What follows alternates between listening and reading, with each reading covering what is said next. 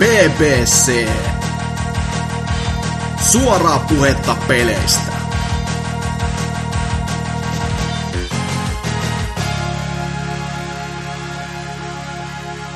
Tervetuloa vaan kaikki kevään, kevään lapset tänne B B C:n kolmanteen, sadanteen, neljänteen, kymmenenteen, yhdeksänteen jaksoon. Huh heijakka, mikä syljen tappaja. Tosiaan, homman nimi on sitä peruskauraa, toki tällä viikolla pienellä mausteella höystettynä, kuten kohta kuulette. Öö, tylsin osuus ensin pois alta. Täällä on mukana vakkari lärveistä. Meitsi, eli norsukampaja, sitten tuo Hasuki tuossa. Taas täällä, ei pääse vieläkään pois. Mutta, mutta, nyt se herkku vasta alkaakin. Meillä on tänään paikalla myös vieras. Arvovaltainen sellainen. Öö, mies tunnetaan interweb, siis Fintendo-sivuston vastaavana päättömänä toimittajana. Mies tottelee parhaiten nimeä Genkku. Saa sanoa myös President of Fintendo. Wow, aika, tavallaan aika ajankohtainen, koska vaalit kuitenkin tulee näin eteenpäin. Niin Prime Minister of Fintendo mieluummin. Okei. Okay. Tosiaan, kuten voitte jostain päätellä, niin miehellä on aikamoinen knowledge ja käsitys ihan tästä kiotolaisesta kuningasvehkeestä, jota ehkä vähän sivutaan tuossa tämän jakson pääaiheessa, mutta mennään ensin tämän perinteisen kysymyspatteriston kimppuun. Nimimerkki Genkku, kerro meille ja myös miljoonille ja miljoonille kuulijoille, että yksi, mikä on se kaikista kovin pelikonsoli koskaan, kaksi, mikä on kaikkien näköinen paras peli ever koskaan ikinä missään, ja tärkein, eli kolme, koti kaupungin tai kotipitäjän kovin menomesta. No, tota, parasta konsolia varmaan sivutaan myöhemmin uh. tässä jaksossa, niin hyvä, jätetään se sinne. Mutta tota, paras peli, niin yleensä mä sanon, semmoinen helppo vastaus on Super Mario World. Yksinkertaisesti siksi, koska se on mun mielestä niin, niin lähellä virheetöntä tasoloikkapeliä, joka voi olla. Se on myös Mutta... mielestäni videopeli. Joo. Kaikessa niin kuin sanan merkityksessä. Mutta koska tämä on B B C, niin mä sanon Telltale Walking Deadin Season yksi. Joo, tota noin. Tätä ehkä taatte vähän avata. Mieti tarkkaan nyt, mieti tarkkaan nyt. Se, no, en mä tiedä. No, se on, se on semmoinen niin kuin peli, joka on tässä niin kuin, tällä vuosituhannella eniten niin kuin semmoisia vuoristoratamaisia tunteita aiheuttanut. Että ei niin kuin, mikään muu peli ole silleen niin kuin, tällaisen vasta... vastaavaa tunnereaktiota iskenyt. Se ykköskausi on niinku mun mielestä semmoinen, joka niinku jokaisen isä ja äidin kannattaa pelata. Tota, se on vähän sellainen erilainen videopeli, mutta tosiaan ykköskausi nimenomaan, ne muut kaudet on vähän huonompia. huonompia niin, no oli siinä sentään vielä no. sitä pelimäisyyttä edes vähän, koska sitten jäl- näistä jälkemmistä vasta se alkoi niinku oikeasti droppaamalla droppaamaan siihen, että hei, kävelysivu ja video. Että tässä nyt joutuu edes vähän jotain vielä tekemään, mutta toki ei ihan kauheasti, mutta jotain. Joo, ja siinä se käsikirjoitus on mun mielestä niin ylivoimaisesti kaikista parhain niistä, mitä on tullut sitä uusinta kautta. En ole pelannut vielä, mä ajattelin, pelasin sitten, kun tulee viimeinen jakso ulos, mutta... Sitä todellakin odotellessa. No, jos... isän pitää tosiaan ensi viikolla tulla jo. No, se oli niin aikaisessa. Huh. Tää on kamalaa. Tää on oikeesti kamalaa. Tää on siis... Mies on Fintendon ylipappi ja valtias. Meikäläinen odottaa silleen, että pääsee fiilistelemään omiakin suosikkipelejä ja konsoleita, mutta sit tulee tämmönen niinku pommi niskaan. Mutta hei, Walking Dead on... Tai uusi kasi on ainakin tulossa myös Switchillekin. Tai on tullut ne osalta aiemmin. Sehän ajankohtaa. Silti ei lasketa. Niin mikä se viimeinen? Tää on vähän sama, tää on vähän sama silleen kuin niinku pikkulapsena joulupukki, jossa on ollut jouluattuna, että I hate black people! Sillä, no, okay, hirveä pettymys. Täysin yksi yhteen vertaus. Mutta anyways, oh. niin se, tota, se kotipitäjän tai kylän tai kaupungin kovin menomesta vielä tähän näin niin kuin matkavinkiksi. Eh, mitä se? Ruoan myös vähän totta kai rikkomaan ideaa. Öö, luulettä tota, yksi vakiokuuntelija, jonka nimi alkaa Rolla tee... on siis mesta vai? Joo, yksi vakiokuuntelija, jonka nimi alkaa teellä, niin saattaa entisenä rovaniemeläisenä tietää ehkä paremmin nää, mutta öö, heitetään vaikka Oliver's Corner, joka on tällainen irkkuhenkinen musiikkipubi, jossa on kaikenlaisia hauskoja tapahtumia, kai se on vielä hengissä sekin. Niin. Okei. Yritetään vaikka se. Onko tullut paljon Lordin aukiolla vedetty prenkkuu? Se itse asiassa sitä pubia tähän siinä aika lähinnä. Selvä, lisätään Olivers listoille ja... Niin, no. Mä pistän mieluummin Super Mario Worldin kuin Walking Deadin tänne myös öö, aikakirjoihin, niin kyllä se joku balanssi elämässä. Mut sitten tämmösen pikainen peruskysymys, mikä aina tulee puheeksi näissä jaksoissa ihan meillä vakiolärveilläkin, niin mitä sä oot spelaillut tässä viime aikoina? Onko mennyt ihan lainausmerkissä työn merkeissä vai onko jotain ihan, ihan vapaa-ajan pelailua ollut myös messissä? Joo, aika paljon mulla menee nykyään pelailut kaikilla sen näitä arvostelupelvoitteita, joita pitää hoitaa Fintendolla, niin mitäs mitä tässä on viimeksi? No, vaikka tällainen ko- Oniken Unstoppable Edition, joka on se tämmönen, tämmönen tota, retrohenkinen N E S-grafiikolla tehty Switch-peli. Ilmeisesti oli aiemminkin julkaistu jonnekin muulle P C:lle tai jollekin pari vuotta sitten, mutta okay. Tämmönen vähän Ninja Gaiden henkinen toimintapeli. Aika lyhyt sinänsä, tässä oli vain jotain kuusi tai seitsemän kenttää, mutta Mutta tota, kuitenkin tää vaikeusaste on niin semmoinen tässä pelissä, että siinä kyllä menee useampi tunti, että tuon läpi vetää. Okei, okay. Ja... color, color me interested, koska Ninja Gaiden old school nimenomaan, niin... Mm-mm-mm. Joo, mä en oikein... Mä en, tästä on Fintendossa arvostelu jo kirjoitettu, niin se voi kalkeamassa tarkemmin mutta, mutta tota, tämmönen, mikä tässä mua häiritsi eniten, oli oikeastaan... Tää ei sinänsä ole hirveän vaikea, mutta no checkpointit on tosi... inhasti sijoitettu tässä pelissä, että siinä annetaan vaan kolme elämää niin läpäistä se kenttä, joka kestää jotain kymmenen minuuttia, ja sitten jos sä kuolet sen kolme kertaa, niin se on tylysti alkuun. Että alusta se kenttä. Siinä on pari kuulostaa väli... ihan kasipitiseltä peliltä. Joo, siinä on pari väli-checkpointtia, mutta sitten siinä on myös tämmöisiä kovia vaikeusastepiikkejä, että jotain tyhmiä rotkoja, ja jos sä otat yhden osumaan jostain vihollista, niin sä lennät sinne rotkoon, vaikka jos elämät täysillä, niin siinä on muutamassa kohtaa semmosia. Okei. Okay. Mitä sitten, sit, jos kysytään niinku tommonen, että kun Indie ja varsinkin Switch Indie tulee varmaan ihan niinku Fintendon puolesta hakattua paljon, niin mitäs tommonen niinku kasuaali vapaa-ajan omaksi ilokseen pelailu, niin mikä olisi semmonen peli viimeksi, mitä oot pidemmät pätkät piessyt? Mitähän voisi? No, heitetään nyt vaikka tuo Wargroove. Siitä on varmaan puhuttu no niin. tässäkin, tässäkin tota... ohjelmassa vähän enemmän, mutta mä en sitä itse kampanjaa ole hirveästi, mä muutaman tunnin sitä pelaan, mutta enemmän mä värkkäillyt sillä kenttäeditorilla. Mulla on joku tällainen hirveästi kiinnostaa esimerkiksi Mario Makerin kenttien tekosta tai sillä ajankohtainen peli, niin joku tämmönen kiinnostaa kokeilta kenttäeditoreita, niin voisin siitä vähän hypistää. Ja on myös joitakin tämmöisiä custom-kampanjoitakin kokeillut paria. Mutta tuo kenttäeditori on yllättävän kova. Ilmeisesti ne on tehnyt sillä itse editorina kaikki kenttäänsäkin vielä siihen peliin, jos sä oikein ymmärrät. Joo, siis sehän, sehän tehtiin nimenomaan ensin se editori, sitten vasta peli siihen ympärille. Niin. Joo, siinä voi tehdä jotain niin ihan animaatioita ja iskeä skriptiä hahmoilla ja kaikkea, mutta, ja, mutta se on vähän vaikea päästä aluksi mukaan siihen, varsinkin, varsinkin jos se pelaa sitä itse kampanjaa läpi. Niin siinä mm. vähän, vähän tuota vaikeuksia, kun siinä ei selitetä siinä ei oikeastaan minkäänlaista tutoriaalia niille tehtäville siinä. Ja se on aika... Joo, mä oon jätekottanut vähän... Joo, sano vaan. Sano vaan. Jaa, no siis, siis toi on kyllä tommonen, että siis ei tullut itsekään niinku ajatelleeksi, että vaikka se editori onkin niinku noin laaja ja se on todellakin sen pohjaan rakennettu, niin silti on jotenkin sellainen pönttöolo, että aivan, sillä pystyy tekemään sitä skriptiä ja kaikkea muuta sinne, että se on niinku käytännössä se peli ihan niinku, niinku kuuluukin olla tommonen. Et se, se vaan silti tuntuu niin semmoiselta niinku, että eihän tää nyt näin voi olla, vaikka se on just niin päin rakennettu, kun munlaiset idiotit mankuu siitä, kun se on pelkkä editori. Niin, mm. vähän semmonen outo. Mulla on itellään se, että mä en oo siihen niinku... Mä olen vieläkin jumissa niinku yksin pelikampanjassa. Voi älä, sitä minäkin. Tai no mä en, mä en jäänyt edes jumiin, mä, mulla vaan oli silleen, mä pelaan kohta ja sit se on taas jäänyt, niinku kaikki. Niin, niin, niin mutta meillä on se ero, että sä oot kuitenkin fiksu ja mä oon tyhmä, niin mulla on sellainen parempi syy, että mä oon jäänyt jumiin. Mutta tota noin...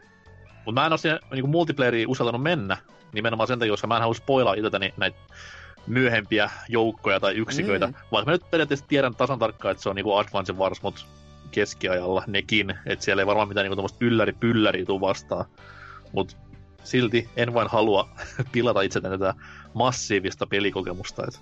Onhan se jo ihan ymmärrettävää kyllä, että se kuitenkin on vähän se, se on osa sitä, miten se peli niinku pysyy, tai pitää itsensä elossa silleen nätisti, että sitä on niinku, sä koko ajan saavutat vähän lisää, kun sä saat uusia unitteja ja sit tiedät, että okei, tää on tämmösiä mä saan nyt käyttöön, ja se on tommonen niinku, se on se vähän niinku sivuseikka, mutta se silti se rohkaisee sua pelaamaan sitä tarinaa myös enemmän, vaikka se totta kai se vaikeus on kivaa ja kaikki tämmöiset niinku kasvaa siinä ohessa, mutta toi on sellainen pikku lisäjuttu vaan, mikä mm. käytännössä ei ole niinku se pelin mikään tämmönen ansaintamalli, mutta se on vaan silti tommonen kiva, että sä koet, että sä, sä, sä niinku teet ja saat jotain niinku, ene, niinku vastalahjaksi näistä niinku hommastas. Niin ja se ei ole kuitenkaan silleen, että se ihan täysin yksi yhteen Advance Warsin kanssa, koska niissä voi olla jotain pieniä nyanssijuttuja, niin, niin, niin. eipä silti tule yllärinä, kun ne on jo yksinpeli kampiksessa kokenut ja nähnyt. Sepä se, sepä se. Mutta oliko no, Genkulla jotain tota... vielä asiaan liittyen? Mä, mä itse tota, aloitin tämmöisen Kalevala-henkisen kampanjan mm. tekemisen siihen. Otin jotain vaikuttaa tästä itse kirjasta. Niin, se on vähän niin kuin pitää kääntää tavallaan englanniksi se koko tarina siinä ja sitten vähän yksinkertaista, että se on, menee muuttiin. Mutta yllättävän hyvin se menee kuitenkin. Siinä on esimerkiksi tämä, mikä sitä on tämä, tämä nutturapäinen vanha mies, joka siinä on. Al- alkupuolella saa hahmoksi, niin se on yllättävän lähellä Väinämöistä, että se on hyvä päähenkilö siihen. Joo, että on, siinä on kuitenkin ne kaikki pelissä olleet hahmomodellit sit käytännössä, mitä sä niinku joudat kuitenkin käyttää, vai onko siellä jotain on, ylimääräisiä sellaisia siinä on, ne, siinä, on ne kaikki, siinä on ne kaikki alussa ihan auki, niin kuin, mitä, siinä, mitä, mä toiv- mitä mä toivoisin siihen lisää, niin siellä voisi olla jotain laavakenttiä tai jotain, siinä on vaan kolme eri tämmöistä niin kuin maata. Ympäristö, jonka, jonka mukaan voi tehdä kenttiä. Mä toivoisin siihen jotain laava, laavamestaa tai muuta vielä lisäksi siihen. Niin, nyt luulisin, että tommonen on ihan kohtuu helppo kuitenkin hyvätä siitä toki sanolla, mutta luulisin, että toi on sellainen sinällään just kohtuu helppo lisäys, että tommosia niinku teemoittain vaikka aluksi ja mikäs siinä pyytelessä D L C:stä rahaa, niin kyllä firma sit hyvin menee sen jälkeen taas, että muistaa pistää vaan kenttäjakoa vielä, kun Wargroove on niin kuin N S pinnalla. Mm, niin, se, se on vaan, mä laskiskelin, että mulla varmaan kaksikymmentä kenttää tulee siihen varmaan, niin pitäisi, mulla on muutama valmis siinä, mutta sitten kun pitää vielä tehdä niin hahmojen puheanimaatiot ja kaikki, niin huhhuh, se on kyllä vähän isompi urakka, mutta se on vähän, se on vähän tossa niin kuin taustalla, taustaprojektina, että ehkä joskus saapi sen valmiiksi. Onko se sitten hei, niin kuin, että se kuulitte, voi kasata? Kuulitte ekana täältä. Niin, no se on totta, kyllä, että mutta onko se sitten niinku, että sen kampanjan voi niinku kasata yhdeksi läjäksi ja sitten upata sen koko roskan? Niinku? Joo, siinä on vaan okay. se, että kun sen aloittaa sen kampanjan tekemisen, niin se pitää heti, la- heti luoda, että, että make a campaign, eikä valita sitä, että tee oh, kenttä. Joo. Koska niitä kenttiä ei voi mun mielestä yhdistellä niinku jälkeenpäin sitten. Oh, se, pitää, se pitää sinne kartalle lisätä suoraan kaikki. Hyvä tietää, hyvä tietää, mutta okay, niin, se, okay. se, itse, itse niitä maailmankarttojakin voisi mun mielestä olla lisää, tai sitten joku kustomointi sinne, koska siinähän ei ole esimerkiksi Suomea voi tehdä oikein mitenkään kartaksi, niin piti sitä valita Brittien saari, koska se on eniten, eniten lähellä sitä, mitä siinä Suomea maantieteellisesti on. Okei. Okay. Hm. Oliko sitten muuta vielä Onko, sydämellä? Onko mulla mitään muuta? Öö, no semmoisen olen aloittanut vasta, kun Reverie Switchillä, joka on mm. tota, no, lyhyesti Earthboundin grafiikoilla tehty Zelda-klooni. Ai se oli se Vita Lives Again-peli niinku vuoden takaa, kunnes nyt sit olikin tälleen, että oho, rip Vita. Joo, sitä, en mä sitä hirveästi vielä, että siitä ei mitään erikoisempaa sanottaa, mutta Earthboundin grafiikoilla tehty Zelda. Tästä saamme lukea jossain vaiheessa Joo. joltain web-saitilta. Niin. Joo, ehkä muutaman viikon päästä tulee jotain. No, hieno homma ja kiitos taas mukana ja koita kestää, sanotaan näin. Yritän. No, ollaan Hasukin kanssa kiltistä, ei ole mitään oseja linjoilla. Mm. Niin, Hasuki, on varmasti paljon ja uutta. Joo, todella paljon on tullut taas pelattua, koska siis öö, öö, ei, öö, mä oon pelannut jopa yhtä peliä tässä näin, että ja sitäkin silleen, että kun paniikki ja puskiko piti alkaa ja miettiä, että voisi nyt jo, jukolauta jotain uuttakin pelata, niin tämmöisen P C, P C-puolella, kun olin tuolta Humble Mantlista saanut itselleni, olen vaan tällaisen, tällaisen pelin kuin Slipstream, joka on käytännössä Outrun-klooni, mutta mm. siis siinä, siinä yhdessä kohtaa, kun niitä alkoi tulemaan ja julkistettiin tosi paljon Kickstarterissa ja kaikissa muissa, ja sitten kun niistä oli vaan suurimmassa osassa ollut sellaista kamaa, että niitä ei joko tullut, tai sitten ne oli ihan roskaa, niin tää oli multa mennyt täysin ohi, ja kun tuolta tuo, tuo, tuo, vaan niin Humble Mantlin kautta tuli, niin ajattelin, no mä testaan, että onko se nyt mistään kotoisin, ja herranen aika, sehän on oikeasti niinku, se on hyvä peli! Ihan niinku yllätyin tällä tiellä. Mä ajattelin vaan, että no tää on joku tämmönen, no kuten sanottu Outran klooni, mutta tää on niinku, että se on ottanut sen alkuperäisen idean ja laajentanut sitä ja tuonut sen tähän päivään jopa sellattiin, että se voisi olla oikea Outranin jatko-osa, paitsi mikä Outran kakkonen on, mutta siinä niinku tuotiin vaan uudet graffat käytännössä vanhan jutun päälle, niin tää on niinku käytännössä ne Outranin jatko-osat, mitä Mega Drivelle tuli, niin tää okay. olisi pitänyt olla se.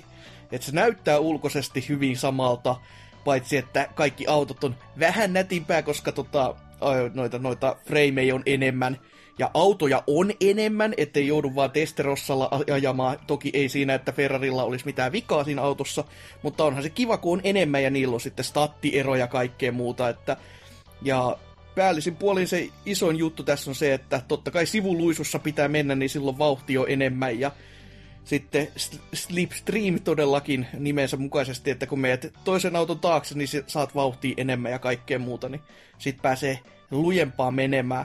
Ja onko tämä niinku tär... puhas, puhas yksin peli vai onko tässä jotain moninpelikomponentti? On siinä moninpelimahdollisuuskin, että siellä wow. on montakin tuommoista niinku, vaihtoehtoa noissa pelimodeissa, että yhden tommosen yksin pelattuna, mutta silti niinku, että siellä oli niinku race-tyylisesti, niin siellä oli kahdeksan ainakin siinä kentällä samaa aikaa pyörimässä, että ne kentäthän on tosi leveitä, joka on ihan hyvä siihen mielessä, kun sun pitäisi sitä sivuluisua niinku kikkailla siellä, mutta siltikin kyllä siellä onnistuu niinku seidinpäin pamauttelemaan jossain vähäkään, niinku, tai jos tulee joku äkillinen kääntäminen ja sulla on hyvät luisut ollut siinä alla, niin se on yleensä semmoinen, että jaha, ja sit pyöritään siellä katon kautta ympäri ja kaikkea muuta, että että toi on todellakin tommonen, siis nätti, pyörii hyvin, P C-llä kun niitten pelailee, niin neljä K-resonkin saa, joka tämmöisessä pelissä ei pitäisi olla mikään semmonen, että vautsi vau, wow, mutta on se kiva juttu.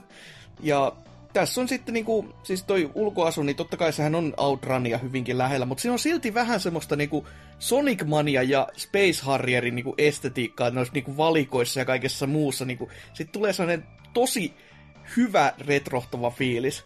Ja mitä kun... se, se tärkein, eli siis soundtrack, onko maagisen suihkun tai äänisuihkun voittanutta?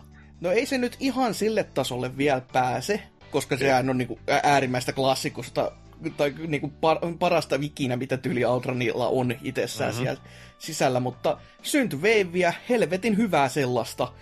Sitä ei. Kuuntele ihan mieluusti, kun sitä pelaa, että et, on niinku tuollaiseksi kympin peliksi, mitä ei, niin kuin, en ollut koskaan kuullutkaan ja mennyt täysin ohi, niin ihan semmoinen, että wow. Kympin peli kuulitte sen ensin. Joo. Niin, no aivan näin. Joo.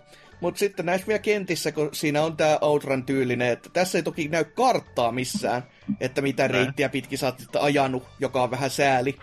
Mutta siinä on sama niinku logiikka, että jokaisen kenttä ja sitten siellä lopussa jakaantuu kahtia ja sitten se niinku menee se samalla pyramidirakenteella, että levenee vaan ja sitten sulla on enemmän niitä välietappeja. Mm-hmm. Niin tässä on niinku toi, toi jokaisessa kentässä sitten myös tämmönen rival, joka toimii sulle sitten haastajana siinä, että sit, jos sä sen voitat, niin sit, sit saat kanssa sen leiman, että olen nyt voittanut tämän tässä kohtaa. Ja sellaista niinku lisäjuttuja vaan, mille ei loppupeleissä niinku merkitystä olisi, koska tärkeintähän vaan päästä loppuun mahdollisimman nopeasti, mutta se on tommonen, että pääsit nopeasti loppuun ja voitit tästä sitten nämä vielä, niin se on just tämmönen esimerkki siitä, että sitä on niinku Outranin logiikkaa otettu ja sitten sitä on vähän laajennettu askeleen pidemmälle, että miten jos tässä olisikin tämmönen myös. Et okay. aivan, aivan ihana peli kyllä, että olen, olen tykännyt kuin hullu puurosta. Kuulostaa ihan hyvältä niinku fiilistelyltä. Mm. Ja, ja siis... tosi hämmentävä just... Sekä fanipoja mieltä lämmittää varmasti. Kyllä, ja siis tosi just hämmentävä siinä, että kun tää nyt todellakin oli tämmönen peli, joka niinku oikeesti no, niinku lunasti ne lupaukset siitä, että hei, tehdään tämmönen Outrun henkinen kasarireisingi. Että tämä niinku ensinnäkin just tuli pihalle ja sitten se on vielä hyvä peli, niin mikä, mitä muuta voi toivoa. Okei, okay. No parempaa soundtrackia tietty, mutta no, ehkä se olisi jatko-osa hommia. Joo, no kyllähän se tässäkin silti hyvällä mallilla kuitenkin on, niin kyllä sitä kelpaa kuunnella ihan yksinäänkin, että... Okei. Okay. Mutta ei joo, muuta vai? Ei, ei, siinä, siinä on mun pelaamiset tältä viikolta, että jee, siinähän mm. sitä. Ö, mulla vähän enemmän, mutta ehkä nyt joudutaan paneutumaan parin vain isommin. Ö, kuitenkin haluan name-droppailla sitä, että olen siirtynyt P C-pelaajaksi. Huhhuh. Elikkä kiitti vaan elämä. Ö, tota, mulle tuli pelitlehti luukusta sisään, luin sen läpi, bongasin sieltä tämmöiset maagiset sanat kuin parempi kuin Master of Orion kaksi, innostuin ja ostin pelin. No oh, eli kyseessä on, oh. kyseessä on tämmöinen kuin Stars in Shadow, ja etenkin sen niin kuin D L C-osat ja huom, etenkin sen päivitetty versio, koska tämähän julkaistiin jo pari vuotta sitten tuommoisena Kickstarter-prokkiksena, ja meno oli aika Kickstarteria siinä julkaisussa, että ei hirveästi niin kuin hyvää sanottavaa löytynyt median eikä pelaajien suunnalta, mutta nyt sitten pari vuotta myöhemmin on ukot paiskineet hommia ja nyt homma toimii. No, mulla ei mitään vertailukohtaa ole niinku aikaisempaa, mutta täytyy sanoa, että homma todellakin toimii. Että kyllä on niinku äärimmäisen kovaa ja tiukkaa kamaa. Et se on Master of Orion, mutta siloitellumpi ja vähän värikkäämpi ja voisi sanoa, että tekoälyllisempi. Hmm. Et kyllä, kyllä on saanut päätärapia puhkia, miettiä galaksin kohtaloa ja miettiä resursseja ja laskea yhteen euroja. Mutta erittäin, erittäin kovaa pelattavaa. Et jos, jos on niinku töissä tylsää, niin kannattaa sitä ottaa. Ei kun ei, anteeksi. Tota noi, mitäs sitten? No D M C Femma. Mä en tiedä kuinka mä uskallan puhua, ettei Hasuki spoilaannut, koska mies ei vieläkään ole varmaan pelannut sitä. Sehän se, sehän se. On se mulla asennettuna koneelle, että... Niin. niin, mutta lopeta työt, niin on aika pelata. No niin, mutta tässä on vielä se puoli, että kun mun työthän on käytännössä sellaista pelkkää istumista, niin mulla olisi kaikki aja, aika niin kuin täynnä sitä, että mä voisin pelata, mutta no ei siinä sitten ole tullut no, sitä tehty. Mä sen verran pyrin olemaan spoilamatta, että pelihan on helvetin hyvä. Se nyt ei varmaan hirveän ylläri, koska Capcom. Joo, kyllä nyt on öö. pettynyt, kun se on niin kuin, oot tommosen spoilasit, että kyllä. Odotin paskaa ja... Pois kovalevyltä, en pelaa enää. niin, niin. Toi toi... Mut pelissä on kuitenkin vikoja. Et se ei, se ei ole täydellinen peli. Öö, juonesta mä en oikeesti voi sanoa mitään, koska mä skippasin kaikki, mua ei kiinnosta. Vaan kyllä se niinku mättö on... Mättö on sitä, mitä, miksi D M C:tä pelataan. Sanoitte mitä sanoitte, ja se, se toimii niinku huhhuh. Kyllä Bajo kaksi niinku saa kovan kilpailijan tästä näin, mitä mennään niinku mättölinjalle. Et... Oh boy. Pitää erittäin. harkita. Erittäin kovaa, mutta se mikä Bajolle hävitään, niin on näissä niinku miljöissä ja taustoissa ja vihollisissa, että sieltä puuttuu se Bajon mielikuvituksellisuus ja visuaalinen tämmönen niinku tykitys sieltä taustalta myös, että sit kun kamerat zoomaa keskelle näyttöä, siinä on vaan Dante tai ketä sitten ohjaillaankaan ja vihu, niin sit homma toimii, mutta sit kun katsotaan ympärille, että nää, nää on vähän niinku samoin kivimestoja, kivikasoja, rikkotuneet taloja, niin sitten vähän niinku fiilis laskee, mutta ei se niinku näyttää kuitenkin hyvältä kaikki, kaiken puolin, mutta vähän tylsää. Joo, joo. Kuinka juustoinen on se soundtrack siinä? Se on juurikaan voisi kuunnella julkisella paikalla, mutta sitten kun niinku mä eskin demoneita turpaan tuhat kahdeksankymmentä volteilla ja kierteellä siihen päälle, niin ai että, toimii. Mutta ehkä puhutaan myöhemmin siitä lisää, kun Hasukikin on saanut pelattua, niin... Öö, sitten taas, ehkä se kovin peli, mitä tässä on tullut pelattua, on uuni, uuni tuore Blaster Master Zero kaksi, joka siis eilen ilmestyi ö, uutisosiossa käsiteltävän aiheen jälkimainingeissa. Ja toi on, on hyvä. On erittäin hyvä. En sano vieläkään, että on parempaa mitä Orkis kaikessa niin kuin nostalgisuudessaan, mutta siis parempi kuin aikaisempi Zero, joka on ihan kiva, koska kuitenkin numeraalinen jatkoosa. Ja toi toimii, tuo lisää kaikkia pikkujippoja itse gameplayhin, ja mitä nyt tossa on ehtinyt muutaman tunnin hakkaamaan, niin tuo lisää myös vähän tällaista Metroidvania-fiilistä, et ei ole enää ehkä niin lineaarinen, mitä tämä aikaisempi Zero oli. Joo, onko kuullut vielä tätä, tai nähnyt tätä ongelman, mikä muun muassa Fintendo Discordissa, menkää sinnekin. Hei! Saa mennä meidänkin Discordiin, tai no, no siis pitää. Mutta tota, siellä oli puhetta näistä tota, tikka, tikka, tikkaista, tikaspuista ja niillä hyppimisestä, että siinä olisi jotain niinku hankaluuksia ollut siinä kontrolleissa, että ymmärtääkseni sitten kun sieltä hyppää ja sun pitäisi uudelleen tarttua, niin oli vähän silleen, että toivotaan, toivotaan ja oho, ei, saattakin mennä, että iskeytytään maahan kuin kivikonsana, että... Niin no mä en muista, että oliko se Orkiksessakaan Blaster Masterissa näin. Joo. Että pääsikö siinäkään uudelleen kiinni. Damagehan ottaa pikkuukko, kun vähänkin tippuu niinku jakkaraa korkeammalta, mutta en, nyt, en nyt muista, että oliko se Zerossa näin. Joo. Mutta totta kai se ei ole mulle ongelma, koska pelaan autenttisesti ja tikkaa tai hypitä, vaan ne kivetään ylös ja alas loppuun asti, että kunhan immersio säilyy. Öö, Jot, jos siis jotain pitäisi niinku valittaa, niin tää nyt on vähän semmoinen oma lehmä ojassa itku, mutta se Metroidvania-maisuus, mikä siinä on, on hyvin niinku ennalta arvattavaa myös. Koska esimerkiksi tämän ekan kentän jälkeen sulle tulee kolme vaihtoehtoa, johon mennä. On kaksi isompaa planeettaa ja yksi pienempi. Ja sitten on vähän semmoinen fiilis, niinku, että hmm, normaalistihan ihmismieli menisi tuonne isompiin planeettoihin, koska ne on niinku niitä leveleitä varsinaisia. Mutta koska tää on kuitenkin Metroidvania, niin tuossa pienemmässä on ihan varmaan jotain, mitä mä tarviin edetäkseni näissä isommissa. Ja näin se on nimenomaan just mennytkin. Et se on niinku vähän tommonen läpinäkyvä juttu, mutta se nyt ei ole sen pelivika tietenkään mitenkään. Niin se on vähän niinku laskenut tunnelmaa. Ja musiikki ei ainakaan vielä ollut yhtä tiukkaa, mitä ekassa Zerossa oli. Et siitä ollaan pikkusen jääty jälkeen, mutta hyviä Sunsofti-biittejä kuitenkin siellä on näkynyt ja kuulunut. Niin tykkään, tykkään. Hmm, hmm. No, sitten vaan aletaan odottelemaan, että toi takapylkyn Deokin saa sitten ton maailmanennätyksen tässäkin vedettyä, että et sitä odotellessa. Meitsi vetää paremmin. Joo, varmasti. Tai olisi vetänyt, että Zerossa olisi vaan jaksanut pelaa, mutta anyways. Öö, viimeisenä vielä jatketaan Switch-linjalla. Turok Switchillä. Aivan. Ihanaa, taivaallista. Taisi olla muuten ensimmäinen N kuusikymmentäneljä-peli, joka tota, Switchille ilmestyi. Niin siis Switchillä on nyt niinku Wii U-portteja, Wii-portteja, D S-portteja, niin nyt on myös N kuusikymmentäneljä-portti.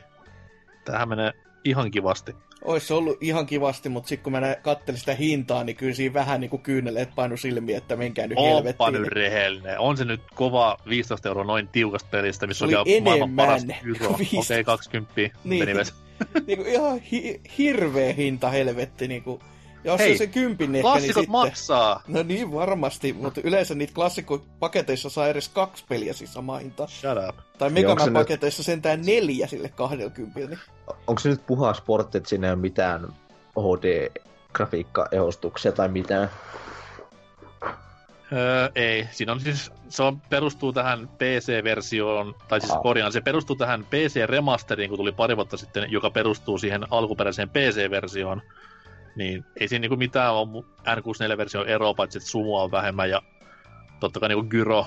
Gyro on se kovin juttu siinä pelissä, että se toimii hullun hyvin. Mutta sit kun Turok kaksi tulee, niin kaikki elämä poistuu ja sit vasta, sit vasta alkaa niinku kunnon kurmotus, sanotaan näin.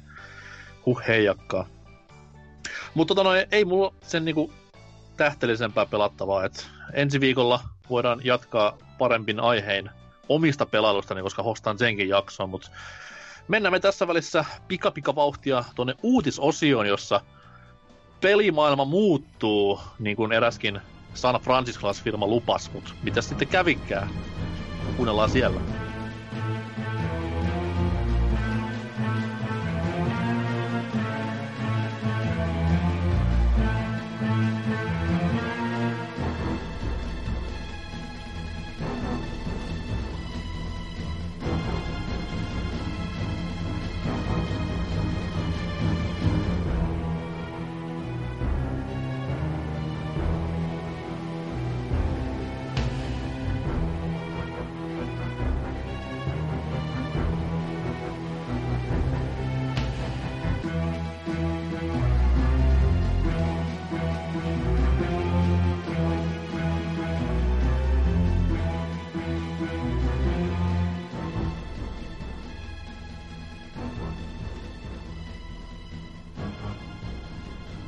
Tervetuloa takaisin tauolta ja se on sitten uutisia Turusta.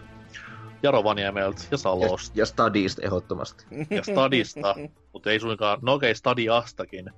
Tota noin, Genkku on sen verran vielä uutta tuoretta lihaa, että sille ei kerran antaa uutista, niin mennään kahdella. Ja ensimmäinen koskee viikon puolivälin megasuperjytkyä, joka sitten niinku olikin vähän katkarapu, en sitten tiedä mitä tapahtui.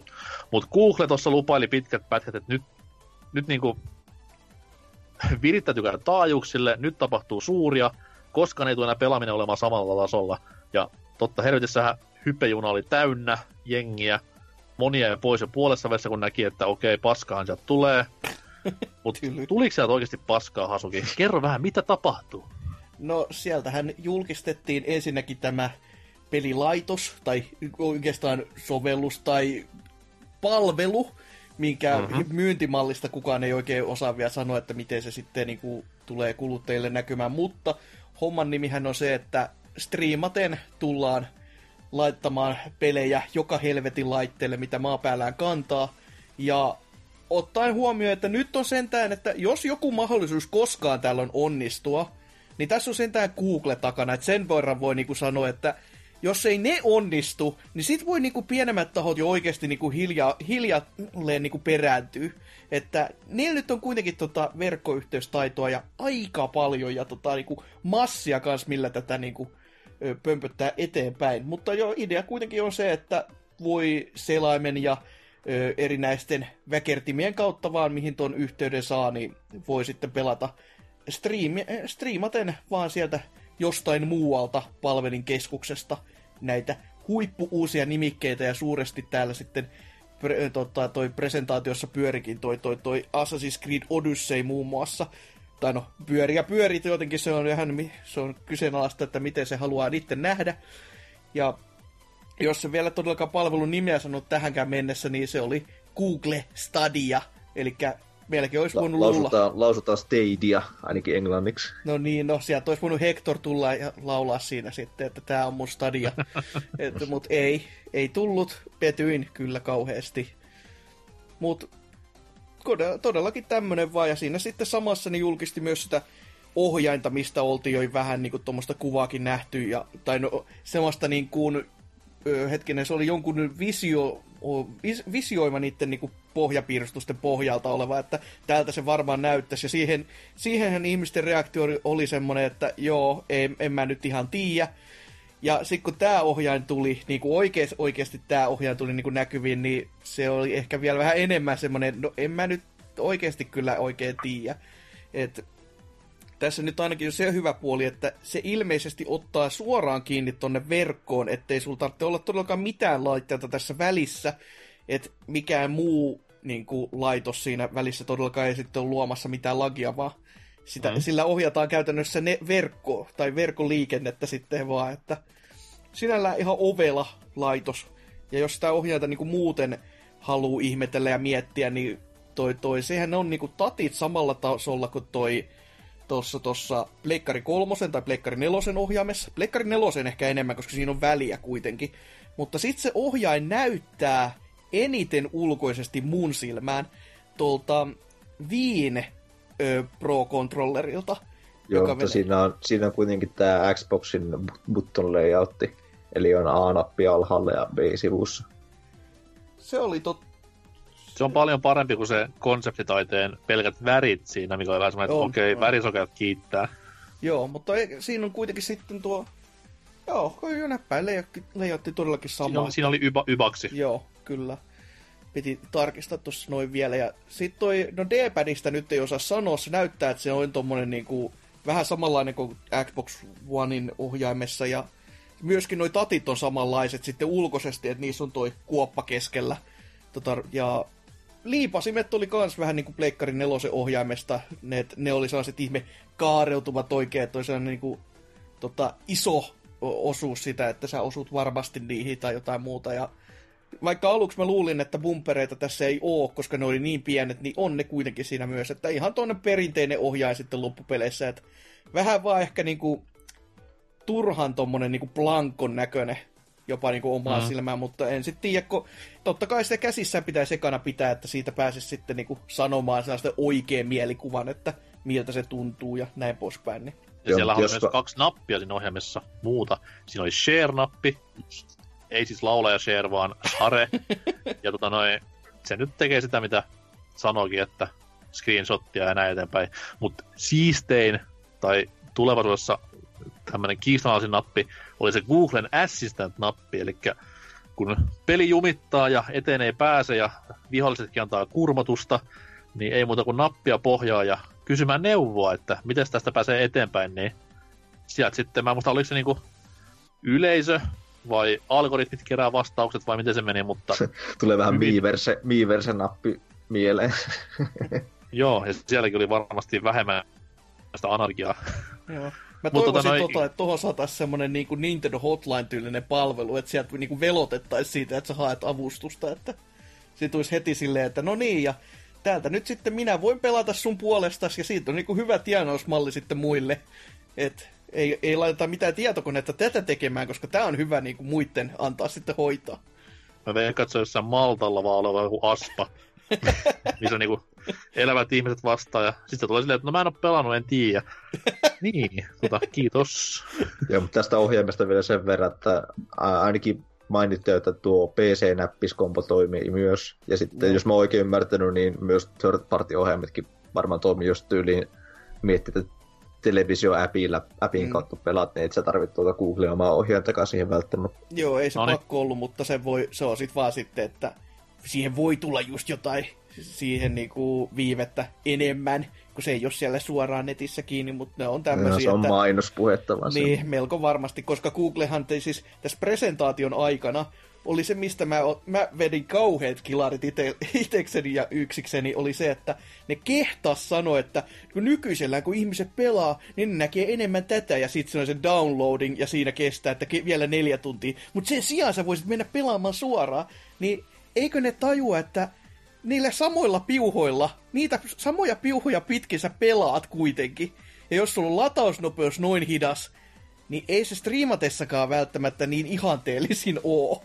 Joo, mutta siinä on varmaan pointtina se, että kun sä ostat sen pelin, niin sä pääset heti pelaamaan sitä. Niin siellä mainostettiin, että otat YouTuben videon, katsot sieltä Let's Playtä ja sitten viisi sekuntia, niin sä oot pelissä itse. Mikä mun mielestä kuulostaa niinkö... varmaan parhaalta idealta, mikä tässä on se ajatus takana, mutta se itse toimivuus, toimivuushan on sitten eri asia. Niin, sen sitten näkee, kun, sit, kun se tulee joskus, niin se on tietenkin. Mut joo, mutta se oli Hasuki, vasta... entä hinta? Niin, en tiedä. Ihan y- y- yhtään en tiedä. Siitä ei tuntunut olevan... Kukaan ei, niin... kukaan ei tiedä. Niin. Siitä, siitä oli jotain vuotoja, mä en tiedä kuinka aitoja ne oli, mutta tar- ilmeisesti tämä itse appi, Stadia-appi on ilmanen, ja sitten peleistä velotetta ihan normaalisti, mikä mut vähän niin kuin yllätti. Mm. Mä olisin itse, jotain, itse miettinyt jotain kuukausimaksusysteemiä. Mutta... Elikkä siis, mä katson YouTubesta, näen siellä uho, ihanan mainoksen Doom Eternalista, ja jos mä haluan mennä pelaamaan sitä heti, niin mun pitää maksaa sen pelin hinta. Niin, luottokorttia pitää vinkuttaa välissä. Miksi mä en osta sitä peliä sitten, ja vaan pelasta? No se on, ah. kato, jos sulla, olisi se, jos sulla ei ole sellaista rautaa, missä se muuten pyörisi, niin siinä kohtaa sitä voisi ajatella, että siinä säästäisi, mutta... Hei, kyllä se, se alia, on alia, niin... tonnin peliläppärit tällä hetkellä. Niin, totta, kyllä se, mutta silti on vähän jo semmoinen, että jos se olisi täysin samat hinnat, niin kyllä siinä niinku vähän kylmäävää kyytiä on luvassa sitten, kun ne lai, niinku tulee pihalle, koska tommosilla... Se, niinku... sehän, sehän... kömpelöyttää sitä niin kuin entisestä, että mun pitää kuitenkin se peli ostaa, eikä silleen, että vaan mä pääsen heti pelaamaan jollain kuukausimaksulla, että en tiedä. Jos, jos joku niinku, siis jos, jos olisi kuukausimaksu ja sitten noissa ihan uusimmissa uusimmissa peleissä olisi joku, sanottakoon joku vuokrausmaksu esimerkiksi, joka on mm-hmm. niinku muodollisempi summa, eikä just toi, että hei maksa ja heitä meille seitsemänkymmentä saman tien, niin ehkä se voisi toimia. Toki tämä on hyvä sanoa noin sen jälkeen, kun sitä pleikkari tuossa naussahan oli ne vuokrausmaksut ja kaikki nauro se syvimpää helvetti. Et sen takia se pitäisi olla tosi tosi muodollinen. Mutta sitten taas, että onko se, onko se toimiva ratkaisu sitten niinku pidemmällä tähtäimellä, niin en tiedä yhtään. Koska no, Game Passihän nyt on todistanut, että niin pystyy tekemään, mutta eiköhän siellä Mikkiksen kassa ole kolissut aika kovaa tahtia siinä suhteessa, että niinku miinuksen puolelle niissä lanseerauksissa ja ostoksissa, että Et tiedä häntä sitten, mutta kovat on lupaukset, kovat on lupaukset ja to- toivotaan, toivotaan, että Google nyt saisi sen aikaa, mitä lupaa, mutta epäilyttää kyllä ihan väkinäisestikin. Mm. Kyllä sekin tämä pilvipelaamisen konsepti, niin mua kiinnostaa itse niin pelien kokeilemisessa tai niin demojen kokeilemisessa mm. kiinnostava, että ei tarvitsisi odotella mitään puolta päivää, että se lataa se peli ensin. Joo, se on ihan se, se tässä on mun mielestä niin kaikista kiinnostavia osuus tässä, vaikka siinä olisikin sitä input-lakia vähän, siitä oli Digital Foundry tehnyt jonkun vertailun jo, en ja. muista ulkoa paljon tässä oli, mutta... Jota ei se ihan kauhean suuri ollut kyllä siinä, että toki siinä oli se, se pieni teksti, että siellä luki, että no meillä on tää kaksisataa meganen netti ollut tässä pohjana, että se on ihan silleen, niin, joo. Joo, se mitä itse, itse on testannut tuota Nvidian sitä, mikä sen nimi, Grid, olisiko Grid ollut se Nvidian pilvipalvelu, ja mulla itsellä tämmönen viisikymmentä downloadi, niin se ei kyllä siihen riittänyt niinku yhtä, että jotain ajopelejä ja Street Fighteria aivan pelikelvotonta tavaraa, mutta sitten oikeastaan ainoa semmoinen, joka siellä toimi, oli joku strategiapeli semmoinen, jossa ei oikeastaan väliä sillä, että paljon sulle sitä input-lakia on. Mm, mm. Toisaalta ei mua, ei mua haittaisikaan se, että jos tämän Stadian myötä R T S nousisi taas niinku uuteen kukoistukseen, niin bring it on! Samaten Steam-linkillä Siinä, siinä se, tota, se tosiaan tulee striimataan niinku omalta pelikoneelta telkkariin. Joo. Niin tota, Steam-linkillä oli vielä enemmän isoja ongelmia. Itännekin itse alkoi pelasin tota, M G S viisi. Niin siinä kun heti kun käänsi kameraa, niin oikeastaan jos se paikalla Snake pysyi siinä, niin silloin se toimi. Mutta heti kun lähti liikkumaan ja kääntelemään kameraa, niin ei tuli ihan puuraa, ei se tullut mitään. Huh, aika jännä. Oliko sulla okay. Niinku toi appi siitä käytössä vai ihan toi Steam-linkki? Siis tää ihan mulla, se, mulla se itse softa. Tai ei, ei se niin. Ole vaan tämä fyysinen kälje. Koska mä oon sillä niinku pari kertaa pelannut sen kautta. Yleensä mä oon käyttänyt sitä, kun mulla ei ollut Chromecastia käsillä, jotenka mä käytoin sen kautta sitten videoita. Ties mistä selaimen puolelta. Sellaisella T V:llä, jos ei muuten tota mahtoehtoa ollut. Niin mä testasin muistaakseni Pac-Man Championship Editionin, joka nyt vaatii luonnollisesti aika...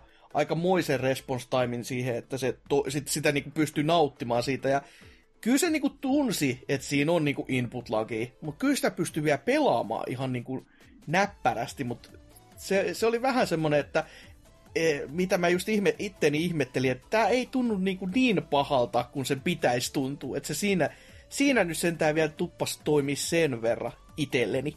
Mut, mä en tiedä, sillä, sillä on varmaan jotain virkaa, varsinkin jos on omalta koneelta striimat sitä, että kuinka mm. hyvältä se peli näyttää. Niin, sekin voi tietenkin olla, että... Mutta kuten sanottua, toivotaan, toivotaan. Ja jos se Google tässä toivo, tai tähän pysty, niin sitten on kyllä todellakin aika heikkoa meininki sitten näille kaikille muille tuleville yrittäjille, että oi voi. Kyllä se ping, pingi hoitaa homman kondiksen jälkeenpäin.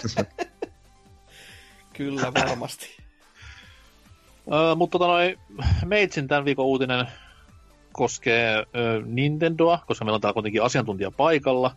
Uh, tarkemmin ottaen Nintendon Indie-tarjontaa tälle kesälle ja loppukesälle ja vähän ehkä alkusyksyllekin. Uh, Tuossa noin uh, keskiviikkona järkättiin Nindies-striimi pienen tovin jälkeen, että olisiko ollut, oliko se helmikuussa, kun oli viimeinen vastaava vai tammikuun puolella. Ei, taisi olla helmikuussa. Helmikuussa oli kaksi, kaksi direktiä. Toinen oli Pokémon direkti. Ja toinen oli Nindiessi vai ei kun iso. No anyways, oli miten oli. Eilen tuli puoli tuntia yllättävän kovaa tykitystä, ottaen huomioon, että kuitenkin India paska on kyseessä ja no, mitä nyt näissä yleensä tulee, niin puuttu itselleni tärkeä Goose Game. Mutta jos katselee isoa kuvaa, niin oli aika niinku, kova paketti. Ihan uusia julkistuksiakin nähtiin, kuin myös vähän tuommoista niinku pohdintaa syvällisemmin. Öö, homma starttasi Cupheadillä, joka oli aikamoinen ylläripylläri tietyllä tapaa.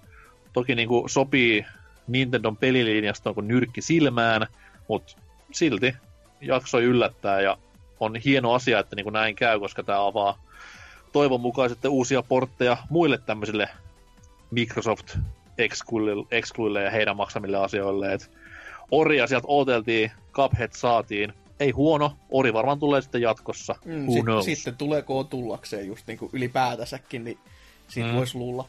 Ja tämähän nyt avaa totta kai mahdollisuuden siihen, että voi saada Cuphead Amiiboja, niin se on aina ihanaa. No, joku on tota mieltä näköjään, niin en mä, mikä minä olen tuomitsemaan. No fyysisen tässä... ei ole ainakin julkisti myös jo niin se, tästä, niin joo.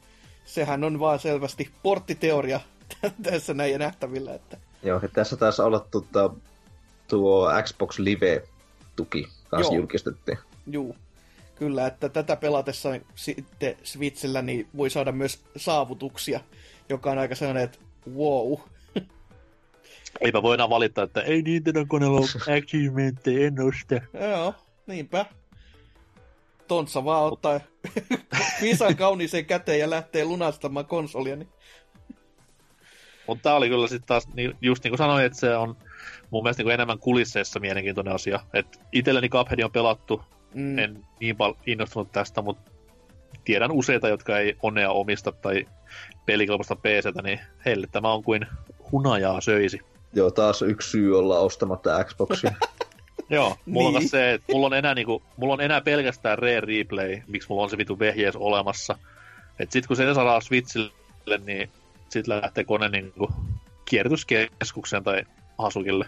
No niin. Ja sitä... mulla on jopa kaksin kappaleen onea, niin tää, tää on niinku vielä surullisempaa siinä kautta. uh, mitä sitten vielä? Mennään vaikka järjestyksessä. Overland.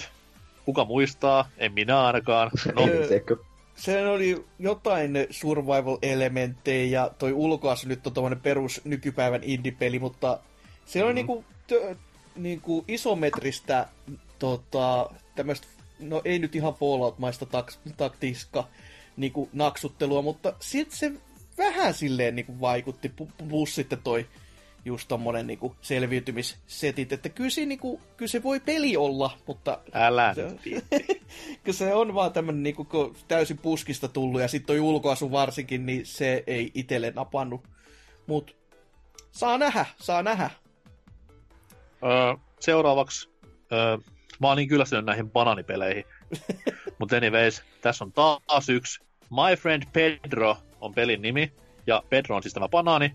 Ja meininki on tämmöistä hyvinkin ö, tyyliteltyä, hidastettua kaksi D-räiskittelyä. Ö, lisänimi on Blood, Bullets and Bananas. Et jokainen voi sitten sit päätellä, kuinka vakavissa tyypit on. Mutta Devolverin peli, niin pakko olla edes vähän jotain laatua alla. Ja silleen, että jos nyt halvalla löytyy ja toimii, niin mikä jottei. Mutta ei sitten kuitenkaan ihan täysin ostohousuja jalkaan pistänyt. Haan. Joo, tää taisi olla tää peli... joka oli tuossa Devolverin E kolme -pressissä viime vuonna muistaakseni. Joo. Kyllä, siellä se oli niinku isosti esillä, mutta se on se kehittäjä esitellyt tätä peliä muuten niinku tosi tosi kauan. Et kun se on aina, kun se on vähän kehittänyt lisää ja pidemmälle, ja sitten kun ne on ollut kaikki tommosia niinku, just tota pelin niinku oikeastaan actionin siisteyttä ja sitä kuinka kivalta se näyttää, niin sitä se on esitellyt vaikka niinku varmaan yli vuoden ennen sitä E kolme -pressiäkin, ja sitä mä oon Twitterissä tasaisen tappavaa tahtia sit seurannut, ja aina ollut kyllä semmoista, että voi kun pääsis pelaamaan, ja kohta sit jo pääsee, että se on ihan... Odotan itse kyllä, että... Joo, kesä, kesäkuu on täällä julkaisu, julkaisupäiväksi laitettu. Joo. Tässä on se hauskinta, että niinku toi Pedro Banaani on varmaan kaikissa kossitapahtumissa tosi suosittu jatkossa. Helppo tehdä. Vanha meemi saadaan niinku peanut butter jelly timeista takaisin, että ai että. Kyllä. Öö, sitten oli seuraavaksi tämä Total Recall rip-off, eli Neo Cab, ei suinkaan Johnny Cab. tota, näytti tämmöiseltä synkistelytarina edellä menevältä, ei nyt sano kävelysimulta, mutta tommoselta hyvin varmaan vähän pelaamista löytyy, mutta tyylikän näköinen jollain tavalla. Mm, tai... en, tu- en tule koskaan ostamaan, mutta katsellaan. Mä en muista mikä Direkti vai E kolme -pressi tää oli, mutta tää oli se, mistä mä muistan vaan, että tää oli se toinen niistä taksipeleistä, kun näitä tuli kaksi samanlaista. Toinen oli joo. vaan niinku noire-tyylisellä ulkoasulla, ja sit tää oli se toinen näistä. Niin... Joo, toin, toisen nimi oli Nightcall, joka mua ainakin vähän kiinnosti, mutta t- tästä ei tän ole enempää tietoa, en, en olla tätäkään. Se vaan naurattiin, kuinka niinku, kuin niin samanlaiset joo. kaksi peliä pystyi olemaankaan, niin... Mut ky- kyllä se niinku... just kivalta kai näyttää. Sitten on se just, että jos haluu lukea tekstiä paljon, niin siinähän sitä sitten on. Että... Tavallaan mä toivoisin, että tulisi alussa silleen, hei hei hei, it's time for Neocab! Ja tulisi niinku Offspringista tämmönen synthwave-versio soimaan. No niin. Ai ai, idea, tehkää. Öö, kävelysimusta puheen ollen hyvin vahvasti näyttää siltä, että The Red Lantern-niminen kelkkailupeli tulee olemaan sellainen. Elikkä hirveä draamaa. Ensin koulutellaan ja ollaan koirien kanssa kimpassa ja hyvää pataa, kunnes sitten jossain kohtaa koirat saa karhun kämmenestä ja, ja homma onkin aivan yhtä suru, surkua sen jälkeen. Hups, spoilasinko koko pelin juonen? En tiedä, mutta anyways, näytti kävelysimulta. Siltähän se näytti kyllä, että ei siinä, mutta no, kuten sanottua, siinä oli koiria, niin kyllä se sitten mun sydäntä lämmitti. Toki se karhu siellä lopussa ei lämmittänyt, joka oli kyllä toki semmoinen, että Lionheadiin se tuntui heti lämmittävän, koska sehän oli silleen yes, joka oli itselle sitten vähän silleen, että mennyt helvettiin. Mutta tota, no, saa nähdä taas tässäkin, että kyllähän se puhdas kävelysimu on, mutta silti niinku vähän te- teki saa se niinku lämpimämmät tu- tunteet. Joku sellainen selestämäinen fiilis ehkä jopa niinku vähän välittyi niinku tossa niinku puheseteessä näin, mitä vähän mä oon pelannut. Mutta jotenkin se on sama tunnelma. Toki, no, toisessa oltiin vuorella ja tässä on logossa vuori, et kai se siis sit on. No niin, yksi yhtään. On, ihan sama peli. On kaksi marjaa. On. Karhu, karhuja ja koiria tässä pelissä on jännä, miksi tässä oli hopeanuolilisenssi.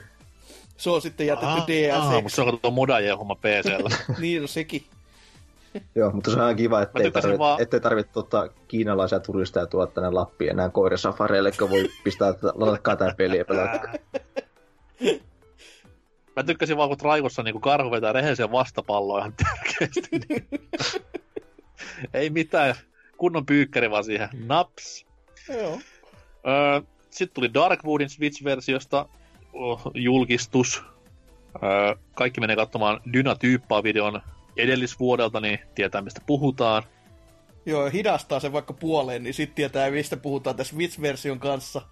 Se F P S mm-hmm. ei ollut mikään välttämättä mikään sellainen ihan hehkein, mutta no... Pelin tehtävä on kauhistuttaa, niin kai teki sen sitten ajaa.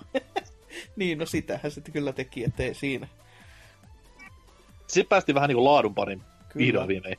Katana Zero oli pelin nimi, ja mm. näytti kyllä melkoisen ihana, voi sanoa.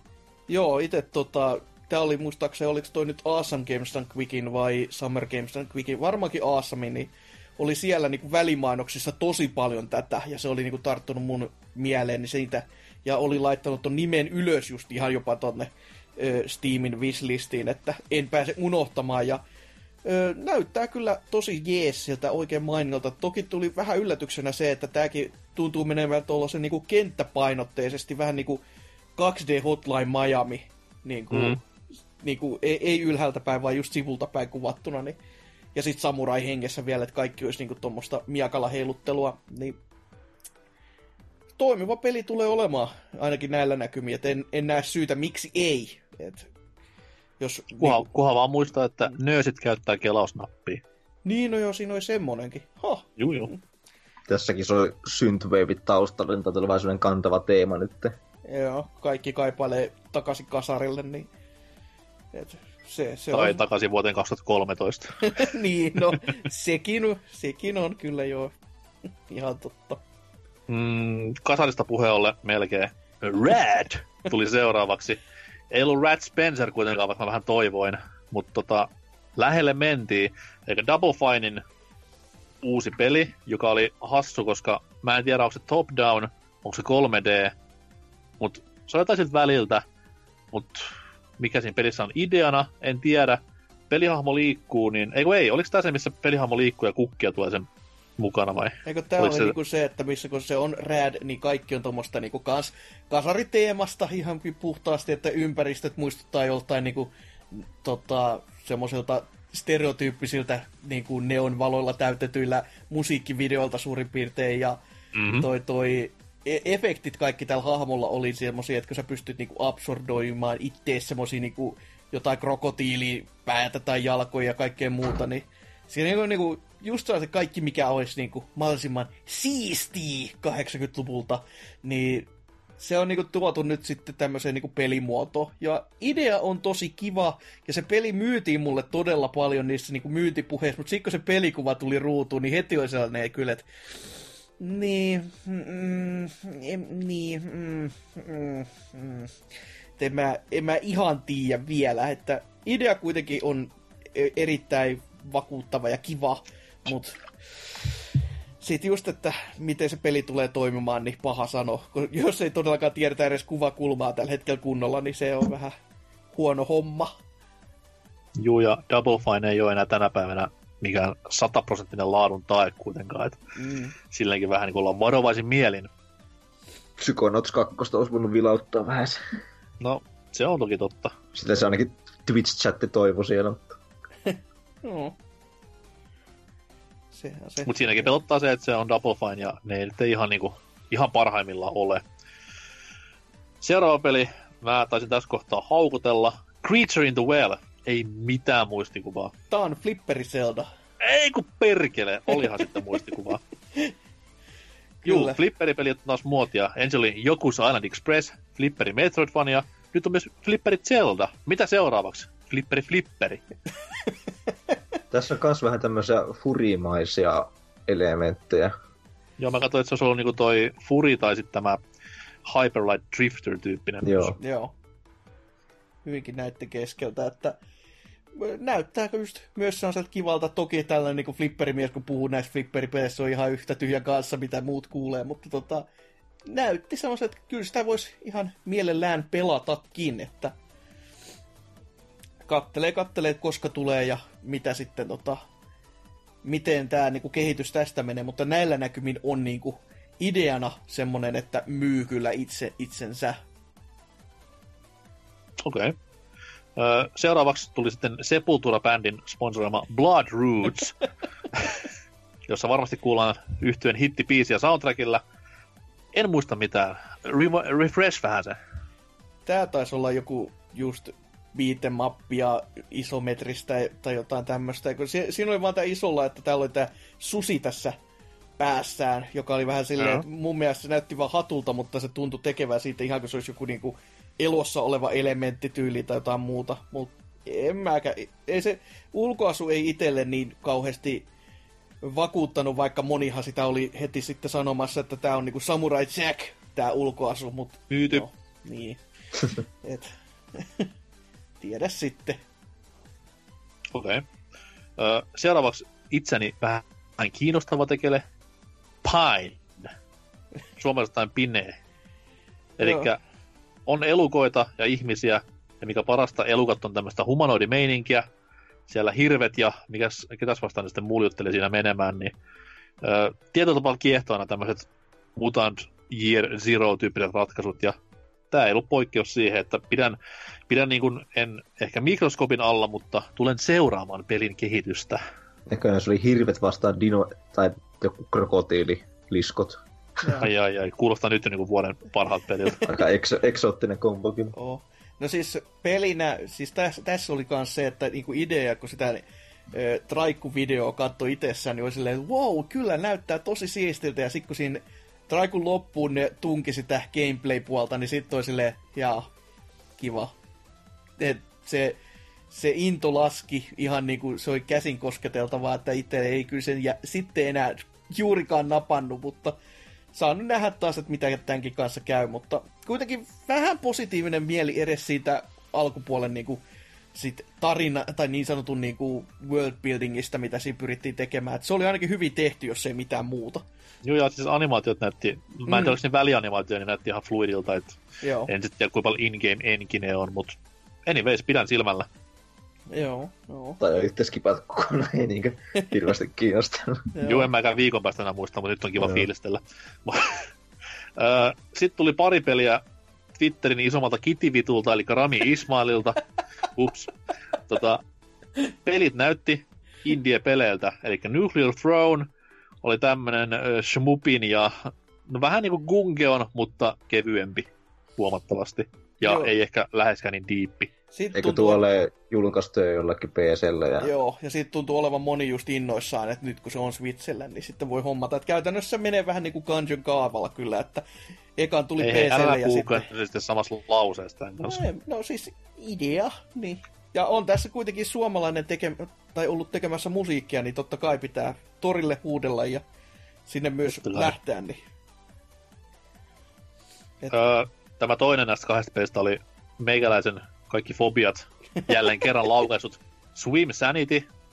Onneksi kuitenkin oli meno vähän karrikoidumpaa, ettei ihan täysin niin kuin mennyt kiljumiseksi, kun katsoi striimiä, mutta kuitenkin vedenalaista tämmöistä niin kuin, no niin, vedenalainen smuppi tääkin oli. Toki pystyy vapaasti liikkumaan ja näin eteenpäin, mutta tää oli näistä kahdesta niin kuin enemmän mielenkiintoisen näköinen, mutta silti ei lähellekään ostopäätöstä vielä. Mulle tuli tosta niin, kuin niin pahasti mieleen joku niin kuin Xbox Livein ihan ensimmäisen aallon niin kuin tommoset pelit, mitä siellä niin kuin netin kautta tuli pelkästään ostettaviksi. Et... Oliko toi kehu vai haukku? No siis siinä on niinku... Onhan se niinku, ne pelit oli ihan hauskoja, mutta niissä silti näkyy silleen, että tää nyt menee aika semmoselta niinku, että eihän tätä ainakaan kukaan fyysiseksi painaisi missään nimessä. Et ei nyt ihan Flash-peliä kuitenkaan, mutta ei semmoista kyllä, mitä niinku... No, mitä ei niinku kyllä niinku isolla rahalla ainakaan ostelisi. Niin, tai kaksituhattakaksikymmentä enää ostaisi sitä julkaisessa. Niin, niin joo. Eikö nyt onkin yhdeksäntoista? Ei niin kuin. Mä luulin, että, mä luulin, että tässä oli joku tämmönen Smash-tyylinen partypeli katselu, noita energiapalkkia, mutta ilmeisesti tässä oli kuitenkin joku story mode ja mitään survivalia. Mm-hmm. Siis mitä go-oppia tässä oli. Että... Hmm, hmm. Mutta tämän jälkeen se itselleni isoin pommi, elikkä alussakin mainittu, tai alkuosiossa mainittu Blaster Master Zero kaksi. Öö, hiukka siistiä, että julkistettiin. Vielä siistimpää, tuli sille available heti. About-jalalla heti. Siinä meni puoli tuntia about. en, siis, en siis laskenut minuutteja ja hakannut sille itkusekaisena päätä lattiaan, vaan ihan puoli tuntia siinä meni. Ja sitten kuunnellut sitä ihanaa vielä, että kun itse kiro, että no miksi se on täällä? Ja sitten joku sanoi, no kyllä tuolla U S A-puolella joo. Ei auttanut muuten yhtään. Näin, se on tähän jenkki, jenkkitiliin. Mulla on Fintendon takia jenkkitili, niin no kyllä niin, sille no. Nopeasti meni dollarit vaihtoon. Niin, no se tietenkin joo. Mutta tosi sitten kyllä tota niinku noin... jännä veto, Sanova. Että niinku oikeasti kokonaan uusi peli, jota kukaan ei niinku oikeasti tiennyt odottaa käytännössä. Ja sitten se vielä, että se on niinku, että joo, se on muuten tänään. Et niinku... No tavallaan, jos on pelannut alkuperäisen bad endingin, niin sehän on vähän niinku cliffhanger siinä. Ja tää jatkaa siitä, että se on nyt kanon niin sit virallisesti. Ne on joo. No kuitenkin I- iso ylläri. Että... Juu, juu. En odottanut, että ihan noin hätäiseen julkaisi.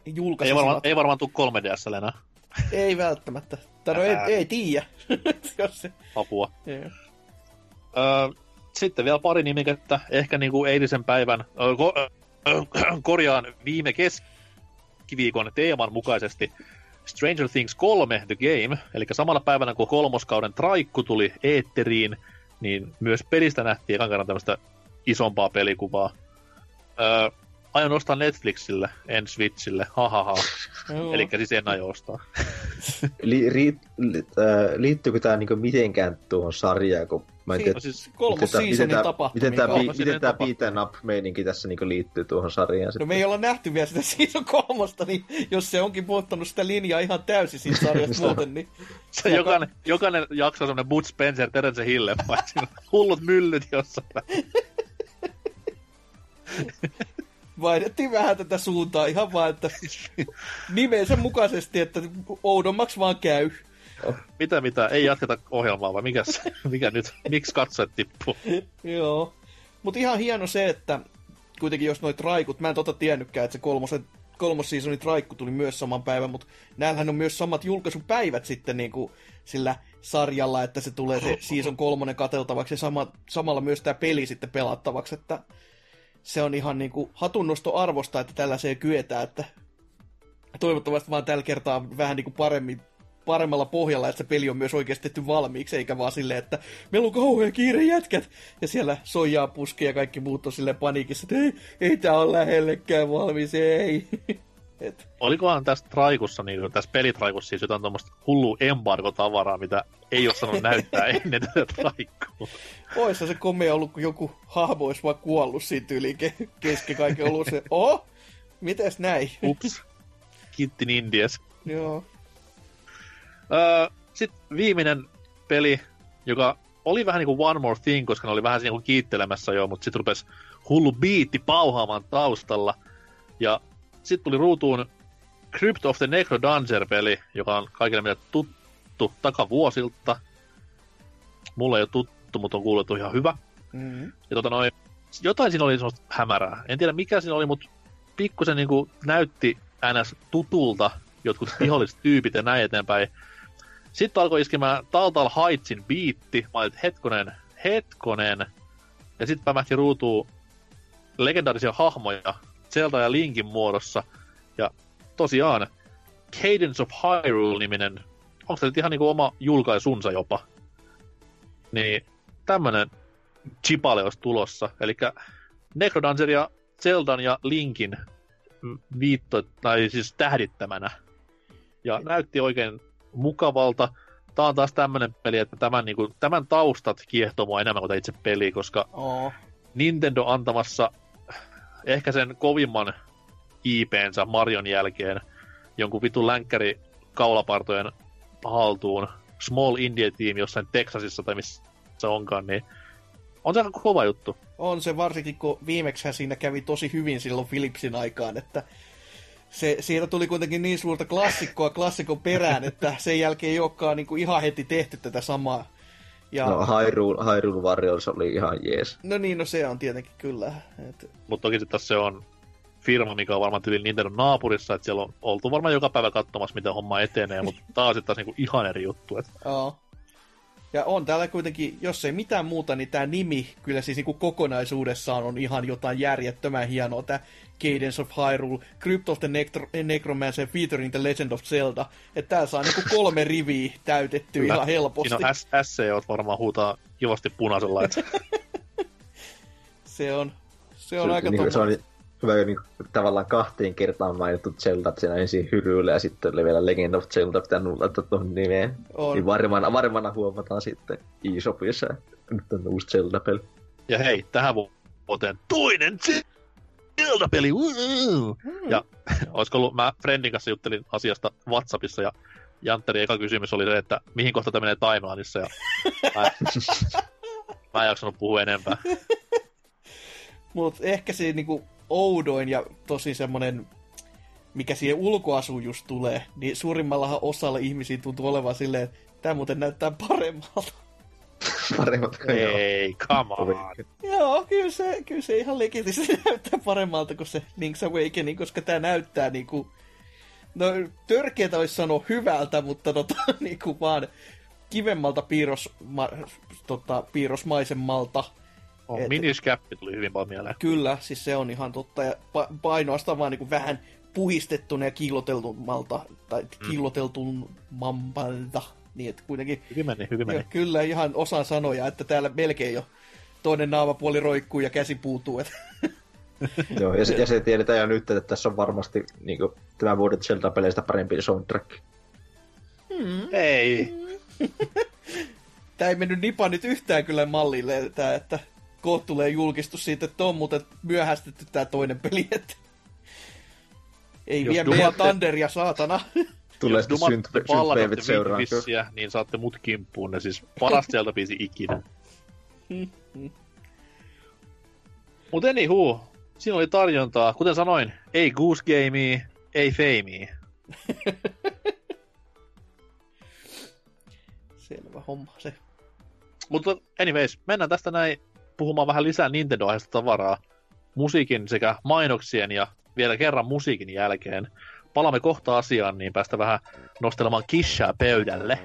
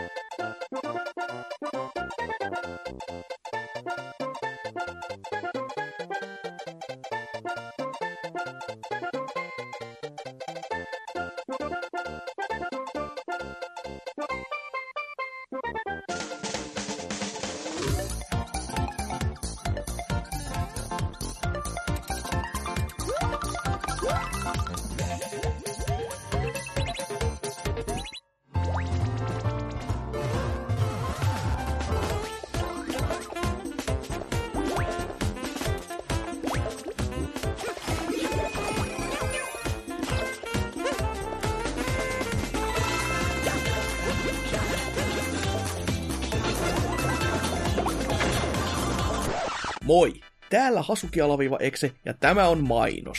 double-u double-u double-u piste fintendo piste fi on osoite, ja sieltä löytyy kaikki, mitä videopelejä pelaava kansa tarvitsee. Sieltä löytyy vaikka kuinka ja paljon kaikkea jännää, muun muassa arvosteluja, blogitekstejä sekä videoita.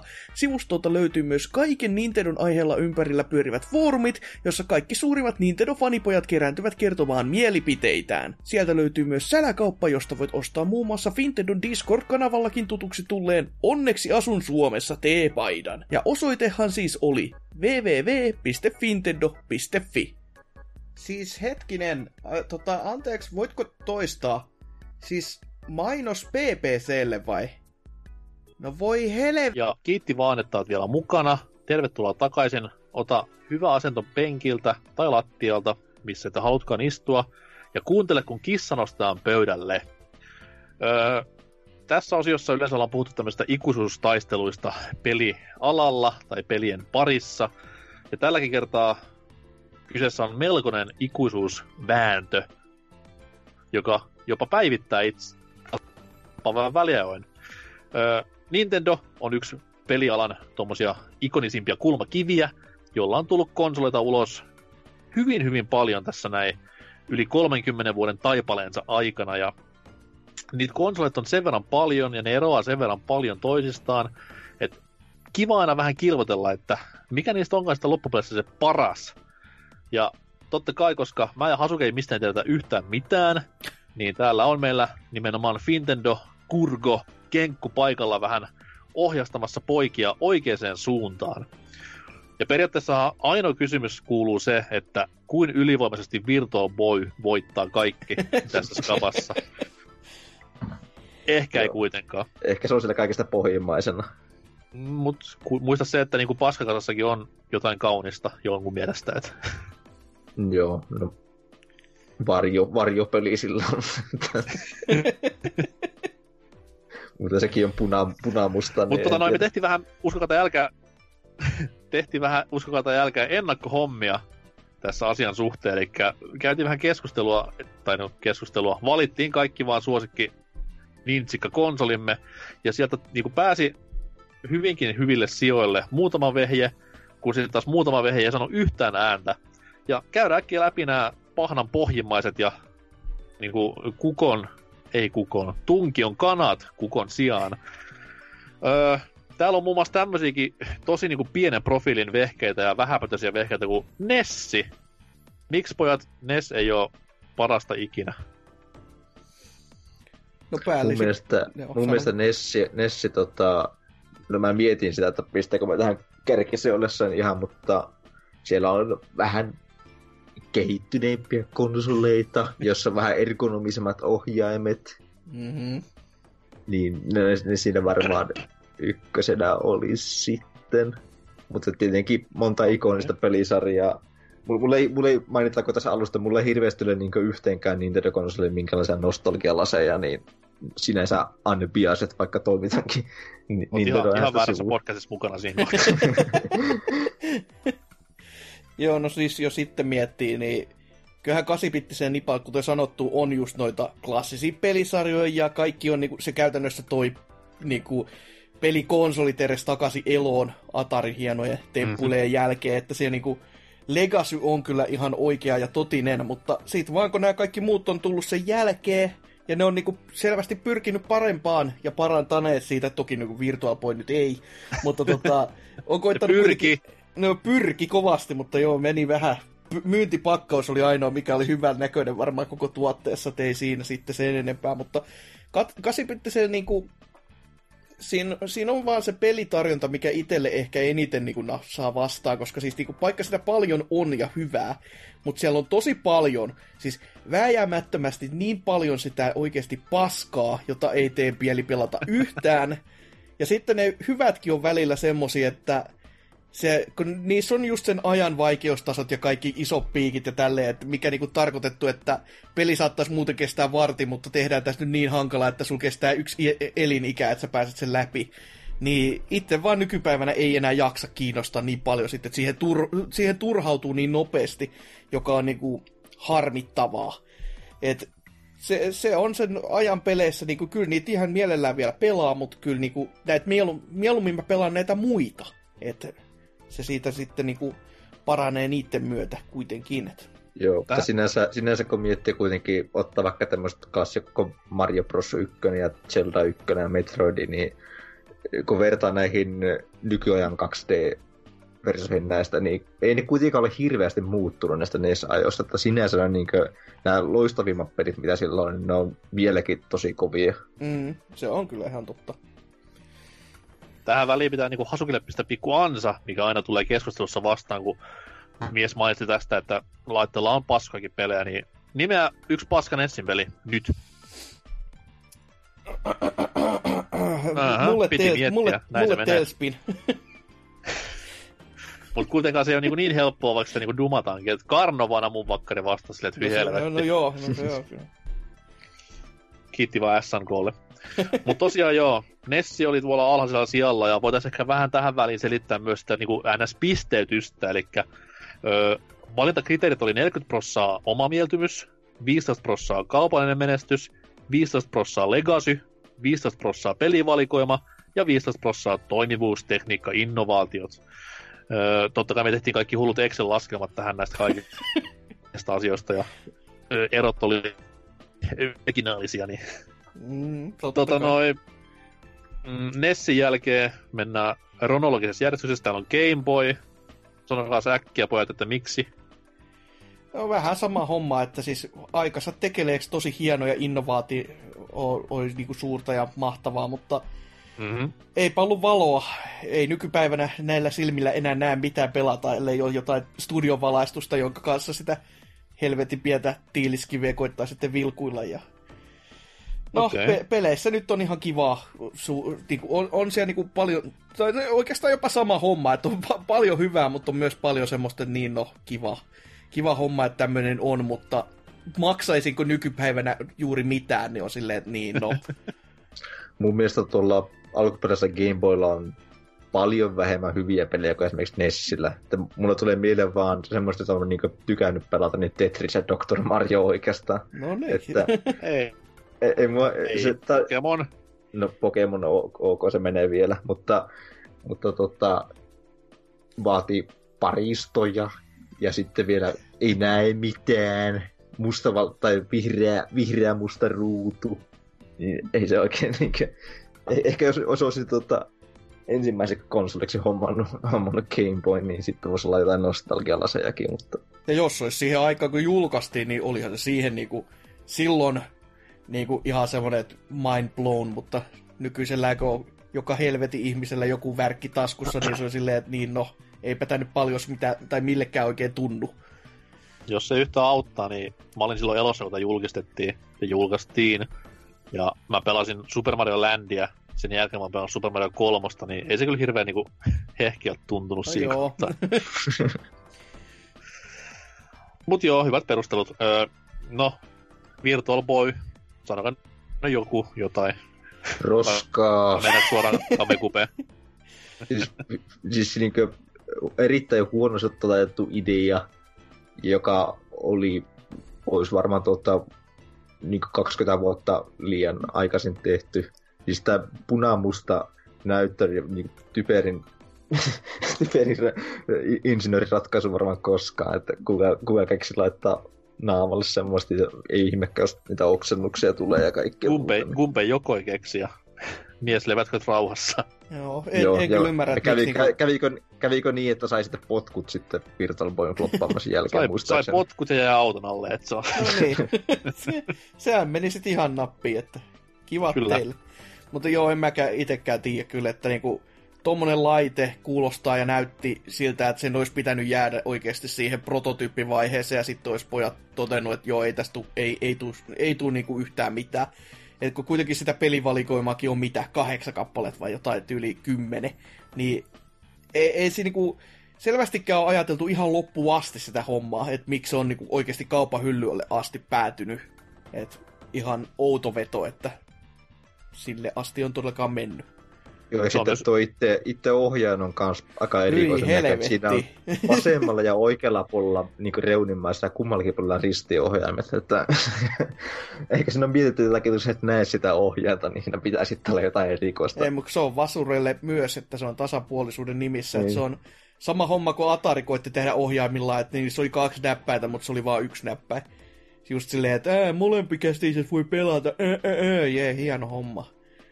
Mutta sitten kä- käytännössä ottaa kukaan ei tykkää siitä ohjaamista, ei, vasar- ei vasenkätiset eikä oikeakätiset, ne on silleen, että niin, hyvin meni.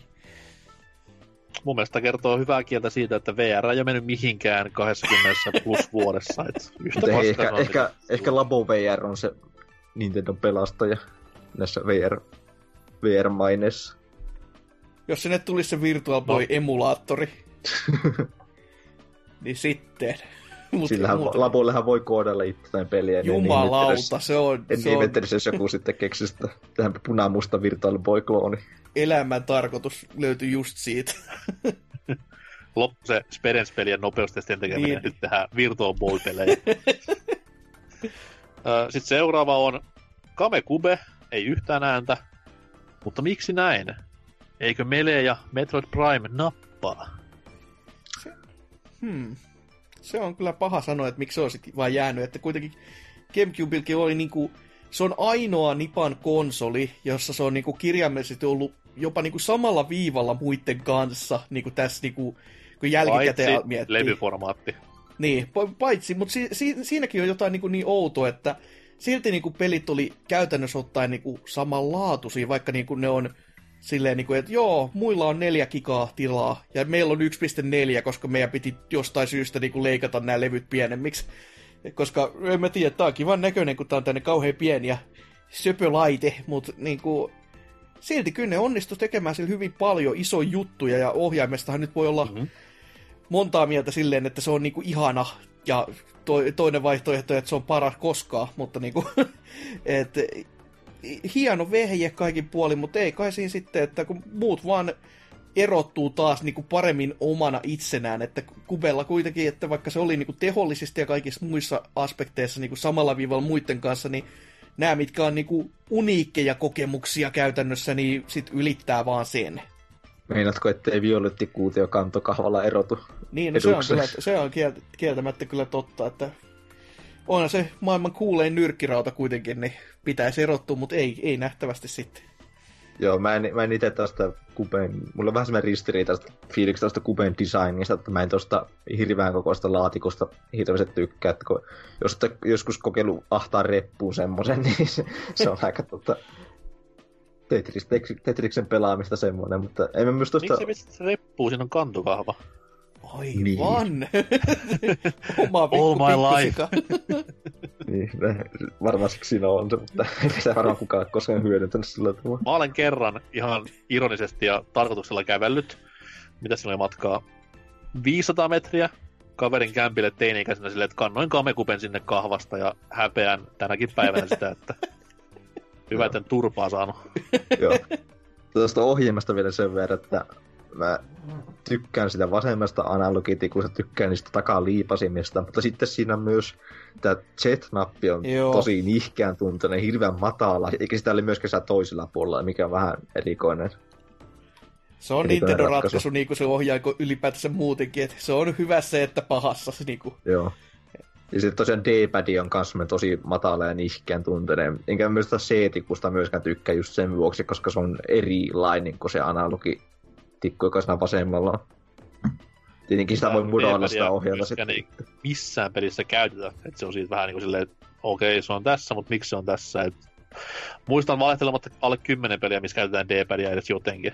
Joo, Smashin Tauntti on varmaan niin hyödyllisiä asioita, missä sitä on käytetty. Ja Rogue Squadronin nämä muodostelmat pystyy vaihtamaan siitä. Niin...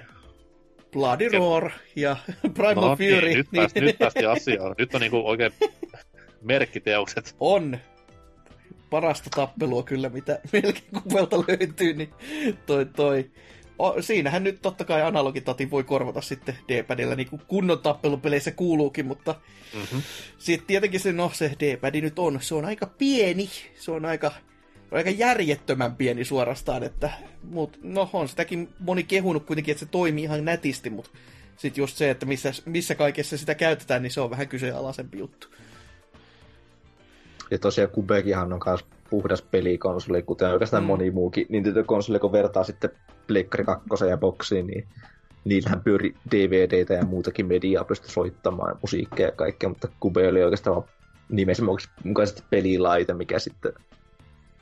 Paitsi ehkä... tämä Panasonic-versio, missä se taas pyöri D V D. Joo, se, sitten se kiinnostaa, kiinnostaa mutta jos, ehkä se on, sen, sen olisi pitänyt julkaista Euroopassakin tai jossain. Olisi ehkä tarttunut matka. Seuraavana listalla on vanhunnon Wii. Miksi se on täällä eikä tuolla? Mä listasin Wiin yhden sijaan Kuben yläpuolelle. Ja, ja siihen on yksi syy se, että siinä on GameCube backwards compatibility. Niin, no se on totta kyllä. Että... Mutta mun mielestä niin Wii on myös tosi, se niin hallitsi sitä aikansa mediaa ja oli semmoinen niin hyvässä ja pahassa tietenkin. Mutta se oli niin iso, paljon isompi ilmiö kuin Kube. Mulla on tota, paljon enemmän hyviä muistoja ehkä Wii-peleistä, jostain kumman syystä kuin Kube-peleistä. Vaikka mulla olen, millään... olen sen verran ilkeä tässä kohtaa, että mä sanoisin, että Wii on ihan siis susipaska pelikonsoli kaikin puolin, mutta se vaan sattui ilmestymään nippanappa just oikeaan aikaan. Et, sa, rumasti voi sanoa sen, että Wii menestyi Guitar Heron ansiosta, sanotaan näin. Jos Guitar Herota mm. ei olisi koskaan tullutkaan ja tämä party-buumi, kasuaalibuumi olisi käynnistynyt, niin Wii olisi, ei olisi ollut mitään jakoa, mutta Guitar Herolla on mun mielestä iso vaikutus siihen, että Wii menestyy ja totta kai sitten markkinointi myös piti olla täsmälleen oikein ja näin eteenpäin, mutta Wii ja myöhemmin mainittava toinen käsikonsoli on semmoinen, että ne on oman aikansa tuotteita, ilmestyi just siihen sopivan rakoon ja sen takia ovat niin, niin kovin printanneet rahaa. Joo, että mä sanoisin, että Wii Sports on varmaan se isoin syy, mikä siihen menestys, menestykseen oli, mutta en mä sitä itse hirveästi dikkaa, mutta Wii-designi verrattuna esimerkiksi Kubeen, niin sehän on niin ihan eri luokka. Siinä on se hieno sininen valo, joka aina välkkyi siinä levyasemassa. Ja, joo, ja aina sitten... yöllä alkoi vilkuttamaan. Joo, ja vielä ihanempi se, että jos jätti virransäästötilan ja oli se oranssivalo, joka tarkoitti sitä, että se laite käy kuumana kuin hellan levy. Ja siinä sai pelätä oikeasti sitä, että syttyykö talo tulee, jos me jätään sen tänne nyt yksinään niin pyörimään, että se oli, mä en tiedä mitä se Nintendo Channel siellä teki taustalla, mutta paljon ja vakavia asioita selvästikin, koska en, mä en ymmärrä, miten se laite pystyi käymään niinkään kuumana. Et itse joutui sitä laittaa ihan puhtaasti niin kuin hard resetille ja punaiseksi aina. Sehän oli, sehän oli leivän pahtimen kokoinen, eikö se nyt niin kuin kuumana käymässä niin, leivän pahdin? No tietenkin onhan se. Ottanut mallia Pleikkari kolmoselta, että se on muuten pallogrilli, niin se menee niin kuin ihan yksi yhteen sitten. Mulla, mulla ei itsellä ollut Wiin kanssa oikeastaan mitään ongelmaa. Mä, mä dikkaan sitä pystydesignistakin. Se oli niin kuin Nintendo-konsoleille vähän erikoista. Sellainen Apple-mainen fiilis siinä vähän oli aikanaan. Mm, se. se on ihan totta. Ihan kiva toi... kyllä, että ainoa, ainoa mikä niin kuin isosti vielä rasautti rusinat oli niin kuin tuo tää, tää, tää niitten, no ensinnäkin se oli Regio on lokattu, no niinhän on nyt Kube ja kaikki muukit aikaisemmin, mutta siis se oli yksi niistä ja sitten se, että ne teki sen hienon ratkaisun sitten firmispäivitysten kanssa, että jos sulla oli modpiiri koneessa, ei, ei siis, että olisi itsellä ollut, ei tietenkään. Niin oli silleen, että hei, me prikattiin sun koneessa nyt tällä päivityksellä, että pidäpä kivaa. Nautin ihan vitusti nimittäin tästä. Eikö siis joku, jos olisin omistanut modpiirikonsolissa, niin olisin nauttinut tässä tosi paljon. Tuo Wiin softamodaus ja se region lockien purku, niin se oli kyllä oikeastaan tosi helppo juttu. Ei sillä tosin itse tehnyt. Mutta... Se, se vaan oli siihen aikaan, kun itse vielä olin, tai siis jos olisin, niin si- silloinhan tota, siis serkut tekivät kuulemman mukaan, niin silloin tota, se oli vielä jo hankalampi vaan, että sen jälkeen selvästikin, kun tää, tää keissi tuli, niin sitten toi silleen, että jaaha, ja nyt viedään pykälää pidemmälle, että se, se Nintendo-suunta ei mennyt ihan niinku oikein, että ne koetti pelotella ihmisiä pois, vaan se vaan kiihtyi, sit se tahti tässä, että toi toi. Et kun kerran modpiirejä ei saatu laittaa, niin ei sitten saatana. Et mennään väkisin koodista läpi.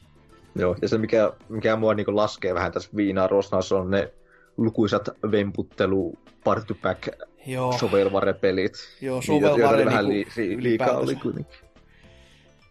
sovelmainen tota ylipäätänsä jo oli kyllä aika kamalaa sen kanssa. Että, no, siitä nyt ei toisaalta nipaa voi kauheasti syyttää muuta kuin, että meidän, meidän laite menestyy ja myy paljon, voi ei.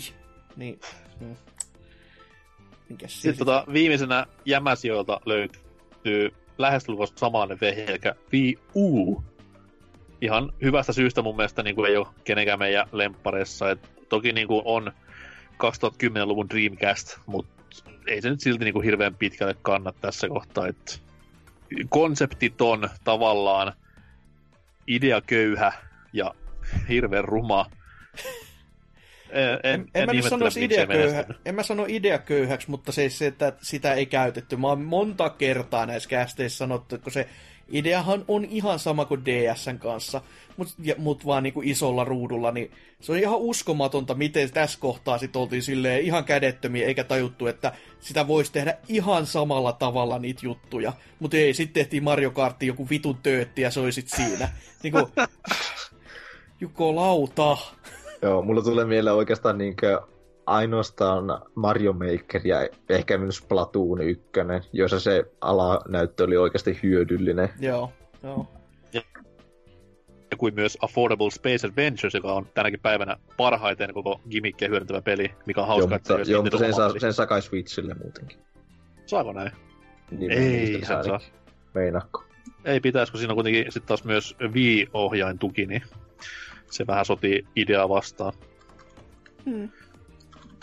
Mut joo, yksimielisiä no, oltiin näistä kaikista vehkeistä, että ne ei, ne ei niinku tänne top kolmeen, ne ei vaan pääse. Mut sit kun mennään sinne kolmen parhaan joukkoon, niin sieltä tuli vähän niinku jo samoja mielipiteitä. Öö, toki muutamalla poikkeuksella, tässä tapauksessa kahdella.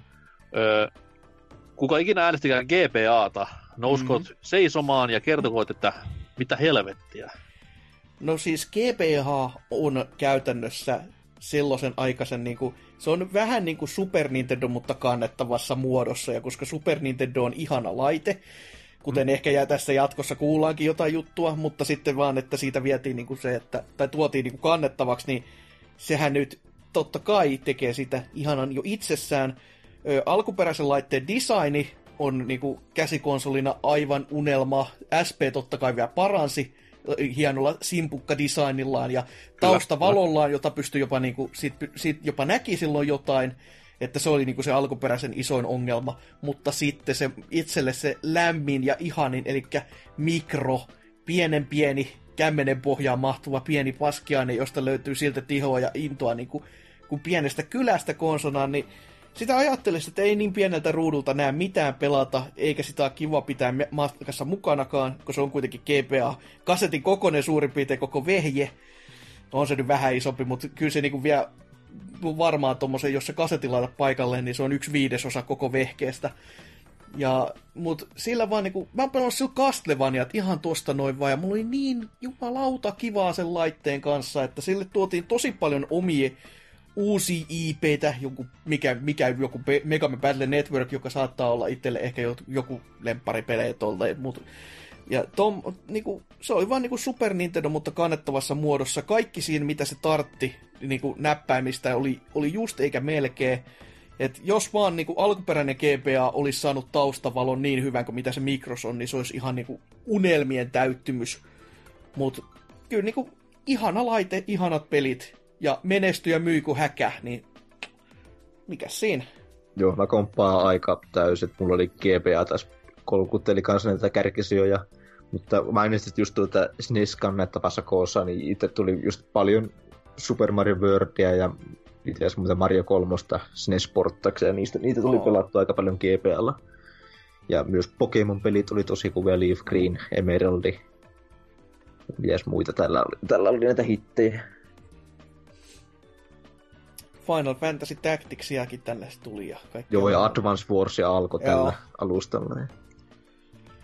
Se on sinänsä hauskaa, koska mä en niinku hirveän paljon G B A:lta muista semmosia niinku ihan orkkis G B A tämmösiä niinku originelleja pelejä. Et mä hyvin paljon pelasin itsekin just niinku S N E S, S N E S-versioita. Okei, okay, Advanced Wars voidaan laskea toki G B A-pelissä, vaikka sen juuret onkin paljon syvemmällä historiassa. Mut jos sanotaan, julkkarista tuli ehkä niinku kovimmat. Siellä tuli Pinobee ja sitten tämä Kurukuru Kururin, mitkä oli itselle niinku ehkä ne kovimmat S-Kodian G B A-tämmöiset ihan täysin G T A:lle tehdyt pelit. Pitää muuten mainita vielä Metroid Fusion ja Ui, Zero Mission. Ehkä, ehkä parhaat kaksi D-Metroidit G P A. Uh, Oi, onko näiden myyntipuheiden jälkeen ehkä jopa G P A ylempänä? Vai jätetään me tänne kolkuttelemaan kärkisijoja? Kyllä se varmaan vielä kolkuttelee. Mun, mun mielestä se on ihan hyvä tässä. Okei. Okay. N kuusikymmentäneljä äänestin minä. Ja siellä vääräykset, siellä ihmettelet, että mitäs helvettiä, ei saa sumua olla tai polygona, mutta minä olen sitä mieltä, että N kuusikymmentäneljä ö, on ehkä jopa tommonen isompi pelivallankumous, mitä tyyli N E S tai Game Boy oli. Just nimenomaan sen takia, että ne toivat kolme D-pelit kaiken kansan tietoisuuteen ja teki niistä vähän niinku standardin pelialalla. Kuin myös sitten niinku kolme D- tai analogiohjauksen mm-hmm. myös siinä samalla. Saturn fanipojat turpa kiinni. Mut... Mitkä? Okei, okay, fanipoika, anteeksi. Yks, yksikössä puhutaan. Ja sekin on vaihu. Toi. tota noin, mut ihan siis vaikka pelikonsoli itsessään ei niinku paljon menestynyt, johtuen siitä, että eräskin kilpailija vähän niinku kyykytti kaikkea, mikä liikkuu, ja teki myös hyvää duunia siinä samalla, en yhtään sitä kiellä. Niin N kuusikymmentäneljä silti niinku pelivalikoima on ehkä Nintendo vehkeessä semmoinen tasaisin, jos puhutaan niinku tämmöisistä ihan... No niin, no ihan triple A kautta triple A, niin okei, siellä on myös kuonaa joukossa, terkut vaan Carmageddon ja mitä kaikkea nyt näitä onkaan, Mortal Kombat Mythologies ja Dual, Dual Heroes lemppari tappelupeli, niin miksei vieläkään ole turnauksissa. Mutta siellä on sitten taas niinku myös Mario kuusikymmentäneljä ja Ocarina of Time, mitkä nyt on pelien folklorea ihan puhtaasti. Niin, no, se on vaan siis, se toimii, sen ohjain on aliarvostettu helmi. On, siis, siis en, en lähde edes kiistämään siitä, koska se analogi, vaikka se ohjaimen analogi on itsessään semmoinen pienen pieni suunnittelufloppi, koska se kuitenkin syö itse itsensä, mutta se, se että kun edelleenkin Mario kuusikymmentäneljä on niinku rakennettu, tai oikeastaan sanotaan näinpä, että N kuusikymmentäneljä on rakennettu Mario kuusikymmentäneljän ympärille, niin se tekee siitä ohjaimesta aika ihanan käyttää siinä pelissä jostain kumman syystä. Mm-hmm. Jotenka se, se, sitä oli oikeasti ajateltu, että kun se oli niin uusi juttu, että tästä tehdään tästä analogipuolesta ainakin tosi tosi toimiva, että no joku D-pad nyt on vähän sellainen, että niin, no juu, että mikä. Tai ei koko... käytetty. Ei. Tai siinäkään vehkeessä. Tai joku lefti, niinku triggeri ylipäätänsä. Niin. Mutta sitten taas niinku Zeta oli niinku aivan täydellisyyttä hipova, että ei, se, se on vähän tommonen, että ee, puolen ja toisin, mutta toi N kuusikymmentäneljä on niinku pelivalikoimaa siitä oudoin, että se on niinku tosi paljon sitä oikeasti helvetin hyvää kamaa. Mutta sit sä alat niinku kattelemaan ja miettimään, niin niitä on loppupeleissä kuitenkin aika vähän niitä pelejä niinku kokonaisvaltaisesti, vaikka ne on tosi tosi hyviä ne vähän mitä siellä vähän. On. Kyllä niistä saisi yhden N kuusikymmentäneljä minin ihan hyvin rakennettua, no joo, ilman sen, jopa sen ilman rare-pelejäkin. Joo, se, sen mä kyllä myönnän, että saa. Että... Mutta silti niinku, jos sä just laitat jonkun Super Nintendon tai niinku just kahdeksanbittisen... Ehkä kohta. Niin, niin laittaa... No jonkun kahdeksanbittisen Legacinkin kautta niinku niissä peleissä niinku laittaa rinnalle, niin onhan siinä niinku mm. paljon enemmän. Mutta toki N kuusikymmentäneljän kanssa kävi se, että kun se tuli niin myöhässä ensinnäkin, mikä Ultra, niin toi toi... Se on yksi syy, ja sitten se pleikkarin, että oho, meillä onkin C D, että mitäs, mitäs suupannaan nyt, ja no, sehän nyt ei mennyt ihan niin kuin sitten tykättiin, niin. Mm. Mut on, on se kiva laite, mutta niin, ei, ei se sitten vaan näihin ihan kärkisijoille vielä itselle sit mennyt kuitenkaan. Saanko mä nyt dissata itse N kuusikymmentäneljä? No, kun laitapa haukut. Kun dissaa ohjainta tai okarinaa, niin kaikki. no, Okei, okay, mä, mä oon samaa mieltä se, että N kuusikymmentäneljä pelikirjasto on hyvä, mutta sitten tuo itse konsolin design, niin se on, se on, ta, se on varsinkin nämä ihme läpinäkyvät vihreät ja muut, niin se on, se on taas semmoinen se on, se on taas semmoinen lelu, lelulaatikko. Se on taas semmoinen lelulaatikko-konsoli. Sitten tämä harmaa väri, joka on se perusväri, se on ihan hirveä. Mitä toi ja, Pikachu-malli? Öö, Pikachu no, ei, ei jalasta puhuta, virtaa päälle. Ei puhuta siitä. ei puhuta siitä. Öö, oh, jos, jos tulisi N kuusikymmentäneljä Mini, niin, niin me toivoisin, että se ei tule sillä samalla ohjaimella, koska se on varmaan yksi hirveämmistä peliohjelmista, mitä on tehty. Jumalauta. Öö, niinku insinöörin näkökulmasta. Aa, niin, tota, ää, okay, ää, se joystick menee helposti rikki, sitten, ja yleensäkin tää kolme, kolme, kolmikahvaisuus on ihan niinku, aika utopistinen osuus. Mä en tykkää myöskään sitä Z-painikkeesta, joka siellä takana on, että se on vähän... Koska se on siinä just siellä keskellä, varsinkin... Oho, kun... Trigger! Se on trigger! Joo, joo, mutta se on se yk, ainoastaan se yksi siinä keskellä, eikä niinkö molemmin puolin, miten niinkö modernissa ohjaamissa on tehty. Tai esimerkiksi N E Sillä, siinä on vasemmalla ja oikealla, sinne ihmeliipasimme. Äh, mitä muuta? Niitä formaatti, formaattisotaa mainittiinkin jo, ja se, toisaalta tämä, niinkö nämä kasetit myös rajoitti sitä, että mihin tämä N kuusikymmentäneljä pystyy, että sen takia... Final Fantasy menetettiin Sonylle ja kaikkea muuta, että ei tullut oikein hieno, hienoa, hienoa tota, C D-animaatiota ei pystynyt pyörittämään. Niin. Hei, mut no, saatiin... Mutta se, oli, se oli Sonyn tappio, mikä Final Fantasy seitsemän, ketä tultaisi tänään. Niin, ja saatiinhan me kuitenkin hieno ja maailman paras laite Expansion Pack, joka oli, oli siinä oli punainen kuori ja... Öö, sitä tarvittiin, että Donkey Kong toimii. Ei sen takia, että se Donkey Kong olisi sitä vaatinut, mutta kun se muo- muistivuoti niin paljon se peli, niin sit piti paikata se, että ei se toiminut ilma. Niin, joo. Hei, sen kanssa Turok kaksi oli vähän niin kuin P S neljä ja P S neljä Pro. Tuli paremmat graffat! Joo, mutta onneksi näitä kuusinelosen pelejäkin pystyy pelaamaan Virtual Consolella Cube-ohjelmalla vaikka, niin se on ehkä se paras paikka kokea, kokea kuusikymmentäneljä-peli. Se kertoo, niin kuin, että ohjaan on hyvä, vaikka me pidetään väärin kädessä, niin se on silti hyvä. No sun lapios pidä... nyt on vähän eri juttu kuin ihmisten kädet, niin se on vähän semmoinen. Mä en ole koskaan päässyt kokemaan niin tätä keskimäisen, tai se Z-painikkeen sitä trigger-ominaisuutta, koska mä painan sitä nimettömällä tai keskisormella jommakumpaa toisella kädellä, niin se on vähän, vie pois immersio jossain Golden Knights tai Perfect Darkissa, ei se ole semmoista ampumista niitä osti. Joo, se on. En, en tohdi edes kuvitella, niin kuin, huhhuh. Mut long live those two kings. Mennään kaksi kolmesta äänestä kategoriaan. Elikkä voiko D S:ää sportanneet nousta ylös ja kertokoot, että miksi on asiana tämmöttis? No mä pistin tota D S Liteen nimenomaan no. Tässä korkealle seuralle. Mielestä... Wonder why? Joo, mun mielestä tota... D S Lite on niinkö... Se on, ensimmäiseksi tämä D S-idea, niin se on niinkö hauska, että tuli tämä Game and Watch-tyylinen muotoilu takaisin vuosien takaa.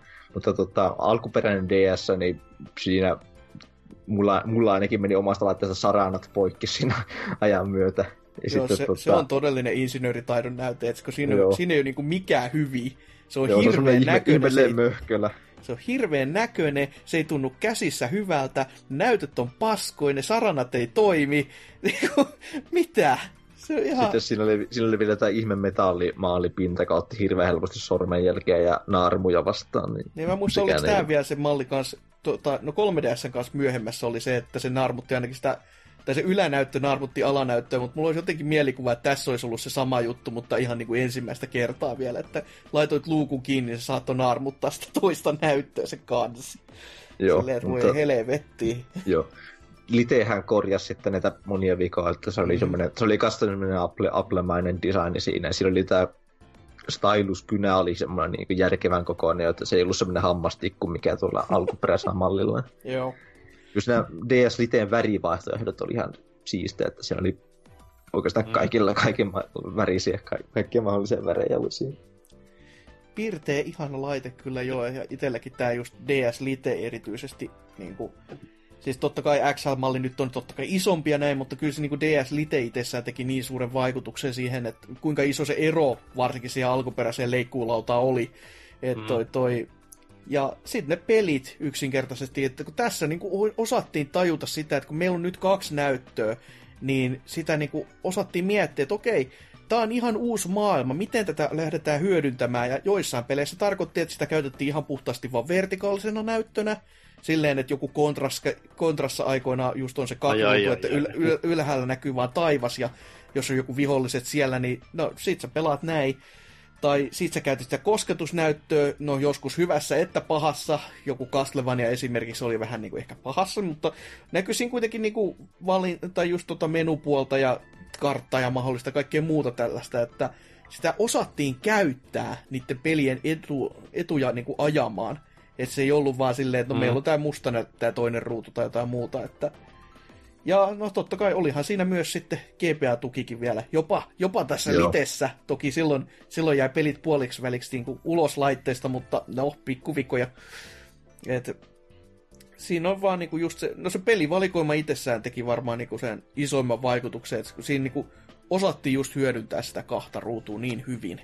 Joo, mä nostaisin esiin myös näistä kahden ruudun peleistä myös nämä Mario- ja Luigi-pelit, jossa esimerkiksi Joo, niinku jo. oli vihollinen saattoi olla niinku molemmilla ruuduilla ja sitten Mario ja Luigi itse alaruudulla ja sitten siitä hypittiin niinku molempien ruutujen välillä, trampoliinilla ja kaikilla muuta, mikä oli mun mielestä hauska idea.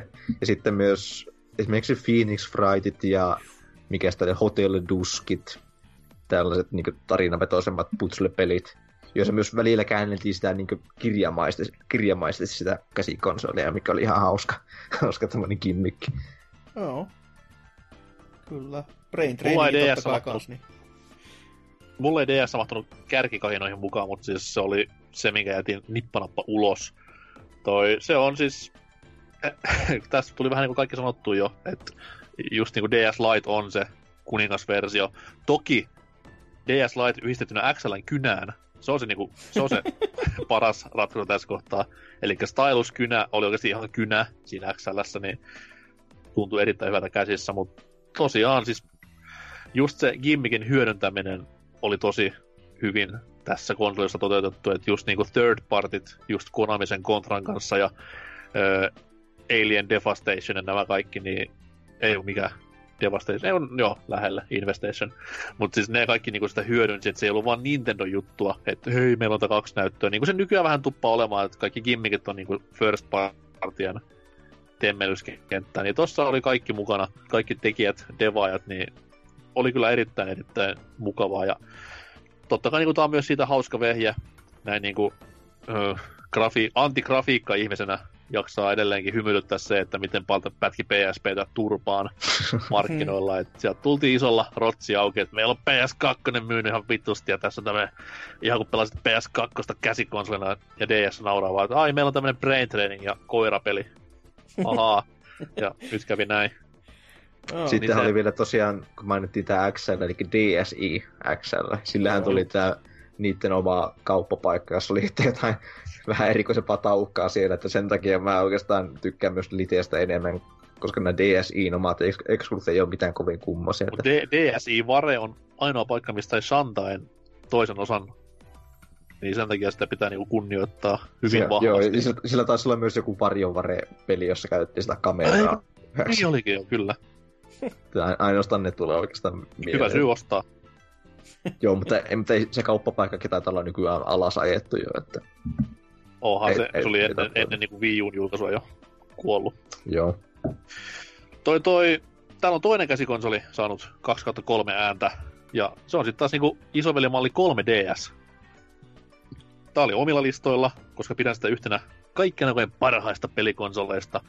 Aika puhtaasti sen takia, että siinä on pelivalikoima niinkun jumalainen, voi sanoa. Mm-hmm. Että se, se tykitys, mitä sillä tuli sen, niiden kuvasten vuosien aikana, oli semmoista, että ei, siinä, ei vaan pysynyt perässä. Ja mitä muuta, siis D S:n hyvät puolet tuotu mukaan. Okei, gimmikki nyt on vähän niin ja näin, että ei se kolme D nyt ihan mikään sukseen ollut. Mutta menee siihen kluusaan kategoriaan, että silloin kun se toimi, se oli tosi kiva käyttää. Joo, noin... nämä napaat niinku... Siis se on tosi outo, miten se menee niinku käytännössä ihan yksi yhteen niinku...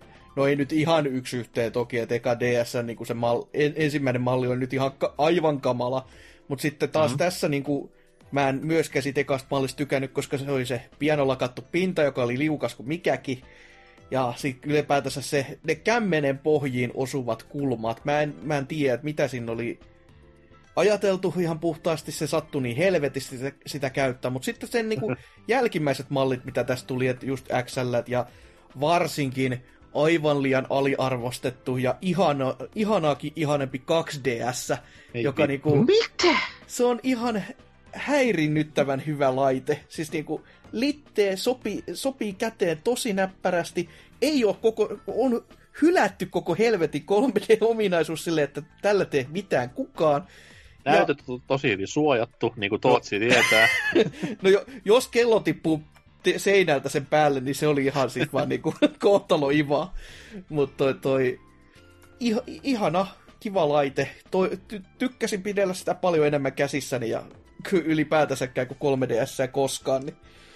Mm. Mutta joo, pelivalikoimaa, jos niin kuin lähtee itsessään niin kuin miettimään, niin joo, kyllähän se kovaa kamaa on ja käytännössä se on niin kuin D S:n yksi vaan malli taas periaatteessa, mutta enemmällä teholla. Niin joo, ihana, ihana vehjähän se on sekin, että vaikka sitä Mega Man Legends kolme ei nyt ei koskaan välttämättä saatukaan, minkä takia joku ehkä osti joskus sen konsolin, mutta tota, on, se, on se silti ihan kiva vehje. Joo, mä äänestin itse tota New, new kolme D S-mallia. Ja itän on kaksi D S ihan omaan, omaan arvoonsa. Juuri, ne on, on pikkulapsille kyllä ja vammaisille. Se, ja tuo prosessoriteho, jota siinä on vähän lisää, ei mitenkään merkittävästi, mutta kyllä se, niin kuin, kun vertaa esimerkiksi tähän alkuperäiseen malliin, niin pelit käynnistyy paljon, monta sekuntia nopeammin, niin kyllä se niin kuin parantaa sitä pelikokemusta ehdottomasti. Ja mikä parasta, niin löytyy myös niin kuin virtuaalikonsoleja, sieltä saa retroilua, jos haluaa. Esimerkiksi just Y-mallin. Siellä on S N E S, joka, josta ehkä puhutaan kohta lisää, pitkät pätkät. Niin jos sulla on niinku S N E S-pelit yhden maailman parhaimman pelivalikoiman omaavan konsolin sisuksissa, niin ei siinä niinku, ei ole mitään valittamista tässä kohtaa. Ainoa mikä kolme D S on huono on mun mielestä akun kesto, joka voisi olla paljon kolme tuntia pidempi. Okei, se on paremmin tässä Switchillä huomattavasti, mutta tota noi, se oli semmoinen, varsinkin siihen kovimpaan kolme D S-kiima-aikaan, kun lensi paljon töitten puolesta, niin se vähän niin kuin pisti harmittamaan joskus, että hitusen liian vähän oli akkua, mutta pikkuviikkoja, pikkuviikkoja muuten niin jumalaisessa vehkeessä. Ja sitä voi Joo. melkein jopa niin kuin sanoa, että se oli ehkä jopa sen takia, että olisi se ihan riittävästi, mutta sitten taas kun D S:n puolella, varsinkin joku just toi Lite tai X L, niin sehän kestää niin kuin maailman jumalauta hamaa tappiin asti. Mä, mä vedin kahden viikon Et... ulkomaanreissun ilman laturia ja, niin. ja pelasin ihan... siis... Mä, tota, mitä se on? Spirit Tracksin pelasin läpi sillä reissulla, että kertoo paljon. Se on paljon. Ihan uskomaton se akun kesto. Että mulla on vieläkin siis, mulla on varmaan, jos on tyyli paketissaan, voi olla joku vanha D S. Ja mä voin ottaa mm. sen nytte ja käynnistää se. Ja se on ihan silleen, ihan kuin se olisi eilen ladattu. Silleen, että joo, ei tässä mitään. Niin kuin, miten? Ei se ole mitään järkeä.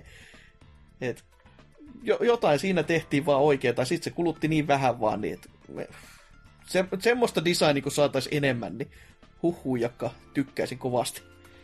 Joo, mainitaan vielä tota, tästä, ainakin mulla on niin paljon hyvin muistaa tästä kolme D S-alkuajoilta silloin, kun se nimellä oli, oma oli uusi laite, että en mä sinänsä, vaikka sinne nyt pelejä tulee lisääkin, tänä vuonnakin vielä ilmestyy, niin mä kaipasin, että voisipä vähän siirtää paukkuja tuonne Switchin puolelle kokonaan. Mutta, oh. mutta tota, tästä alkuajalta mainitaan Street Pass, joka on mun mielestä niin aivan ai, mahtava, ai, ai, mahtava tota innovaatio. Harmitti sitä ole Switchille toteutettu mitenkään. Se oli niin hyvä innovaatio, että Nipa päätti olla Nipa ja jättää toteuttamatta se uuteen konsoliin. Se oli mun mielestä niin tosi hauska niin nähdään. Pistää taskumaan tuota, tai laukkuun tuo käsikonsoli ja sitten lähteä kylilleen. Sitten kun tulee kotiin, niin katsoo, että ketä, ketä sillä on tullut vastaan. Niin sitten vielä on näitä ihme Street Pass -minipelejä, mitä sillä laitteella oli. Niin mm-hmm. Aivan loistava idea. Ja nimenomaan niin kuin jälleen kerran mennään vähän niin kuin business-puolelle, niin just se alkuaikojen U-käännös, minkä Nintendo teki, niin se oli niin kuin jotain niin, kuin niin siistiä nähdä, että firma niin kuin osasi itse reagoida siihen tekemällä just ne asiat oikein. Eli okei, okay, otetaan vähän hintaa pois ja julkaistaan pelejä, hyviä pelejä, joka on niin kuin tässä kohtaa huomattavasti parempi, mitä P S Vitan vitun kosketusnäyttö ja Uncharted-paskat. Ja jälleen kerran hoiti homman silleen, että niin kuin teknisesti paljon kehittyneempi suurnimikilpailija jäi aivan telineisiä jalkoihin. Okei, Vita nyt oli muutenkin ongelmia matkas, mutta kuitenkin taas sai niinku hymyilemään vaan, että ei ne tehot, ei ne tehot, vaan ne pelit. Ai että, ihana, ihana vehjä kaiken puolella. Joo, ehkä, ehkä paras, toistaiseksi paras Animal Crossing -peli ja toistaiseksi paras Fire Emblem-peli. Saa miettiä, vähän, että, saa, miettiä, saa miettiä, että onko, se, onko kyseessä New Leaf vai Happy Home Designer vai joku muu. Jättää kivan avoimeksi, joo, kyllä tommonen. Että... Mutta joo, on se kyllä hie, hieno vehje kaiken puolin. Sitten, että se, se vaan just se, no alkumalli ja sitten se kolme D oli itselle semmosia niinku Koska silloin kun se kolme D toimii, niin se on tosi jees, mutta siinäkin on vähän se, että sun pitää olla joku niin kuin kauhean valaistu tila valmiiksi, että se näkee sun silmät, tää uudempikin malli vielä. Että se, se jotenkin se, että jos mä haluan vaan pelata jossain tommosessa vaikka niin kuin menossa nukkumaan ja laitan joku muita valoja siinä niin kuin pois päältä ja on siinä sitten vain minä ja konsoli enää, niin ei, ei siihen tarvitse sitä studiovalaistusta laittaa niin kuin osaksi sitä kompoa. Et sen, sen kolme D-puolen kun olisi vaan niinku... No en mä tiedä, olihan se pakko uudistua jollain tavalla, mutta ei se sitten niinku niin napannut kuitenkaan itselle, että... Mm. Mm-hmm. Mutta meillä on kaksi nimeä vielä käymättä läpi, ja nokkelemat, pokkelemat varmaan päättelee, mitkä ne on. Toinen on vähän silleen, että öö, voisi tätä niinku äänestäisi vielä, koska mitä nyt on kaksi vuotta ja muutaman viikon vanha vempain kyseessä. Mut kuitenkin, öö, nämä kaksi seuraavaa vehettä sai kaikilta kolmelta äänen. Ja mennään vaikka ensin tohon niinku uudempaan, mikä on tuoremmassa muistissa, eli Switch. Onko se nyt oikein äänestä konsole, mikä on niin uunituore julkaisu, että se on koko ajan mielessä ja käytössä, niin onko tämä vähän niinku biased vai onko ihan perustelut tälle Switchin ylivertaisuudelle? No mä tykkään, mä tykkään itse tota... Se, kons- se konsoli, millä mä en, en niin tällä hetkellä pelaa, niin se on Switch. Että se, siinä on jotain niin semmoista, mitä mä niin ootin jo Wii Ulta, että H D, H D Nintendo-pelejä, mutta se Wii U ei oikein niin deliverannut sillä laadulla ja määrällään. Mutta niin Switch näyttää oikeastaan olevan sen, mitä Wii U piti olla. Että se on niin seksikäs laite, toisin kuin Wii U, ja sitä voi pelata missä tahansa, tehokkaampi kuin Wii U. Ja pelitkin on niinkö, varsinkin ne mitä tässä vielä tulee, että sieltä on Mario Maker kaksi tulossa, joka niinkö on parempi Mario Maker, joka oli taas Wii U:n paras peli. Ja ei voi pare... tietää! sitten, sitten, on, sitten on Splatoon kaksi, joka on parempi, parempi kuin Splatoon yksi. Ei voi tietää, ei voipa tietää. Juu, on. Voi, voi tietää. Äh, mitäs muuta? Mario Odyssey. Breath of the Wild. Tämmöisiä, tämmöisiä moderneja klassikkoja ja muuta. Niin, niinhän sitä voisi... Ihan hyviä perusteluja tolleen. Et kuitenkin näpp- näppärä konsoli, joka niinku aluksi ideana tuntui vähän, että no niin, nyt sä voit repiä ohjaimet irti ja näin poispäin, niin vähän silleen, jaa, mitenköhän tää nyt tulee toimimaan ja sitten, että no voi viedä kot- kotissa, totta kai pelaaminen oli ihan ilmiselvää, että se tulee toimimaan, mutta sitten, että miten se matkalla, että onko se ihan kamalaa, eikö se akukestostakin puhuttiin aina, ja onhan se, ei se mitään ideaalista vieläkään on, mutta on se siihen nähtynä, että mitä se voisi olla, niin oikeasti todella käyttökelpoinen ve- vempain, niin se on vaan niinku just noin kans tällaiset, ihan niinku yksinkertaiset innovaatiot tällä kertaa, kun ei, ei, ei ole niinku mitään kahden ruudun isompaa kikkailua, vaan on vaan se, että no sulla on tää näyttö ja sit sä voit, nää ohjaimet on niinku lisävarusteet oikeesti tässä, et, ja sitten ne voi laittaa siihen kiinni. Tadaa. Musta tärkein innovaatio, eli H D Rumble. Uijukolauta, sitä ei kyllä saisi unohtaa, että se on kuitenkin niin... Toimii, toimii myös Blaster Master Zero kaksi, jossa niinku, niinku pitääkin, että huhhuh.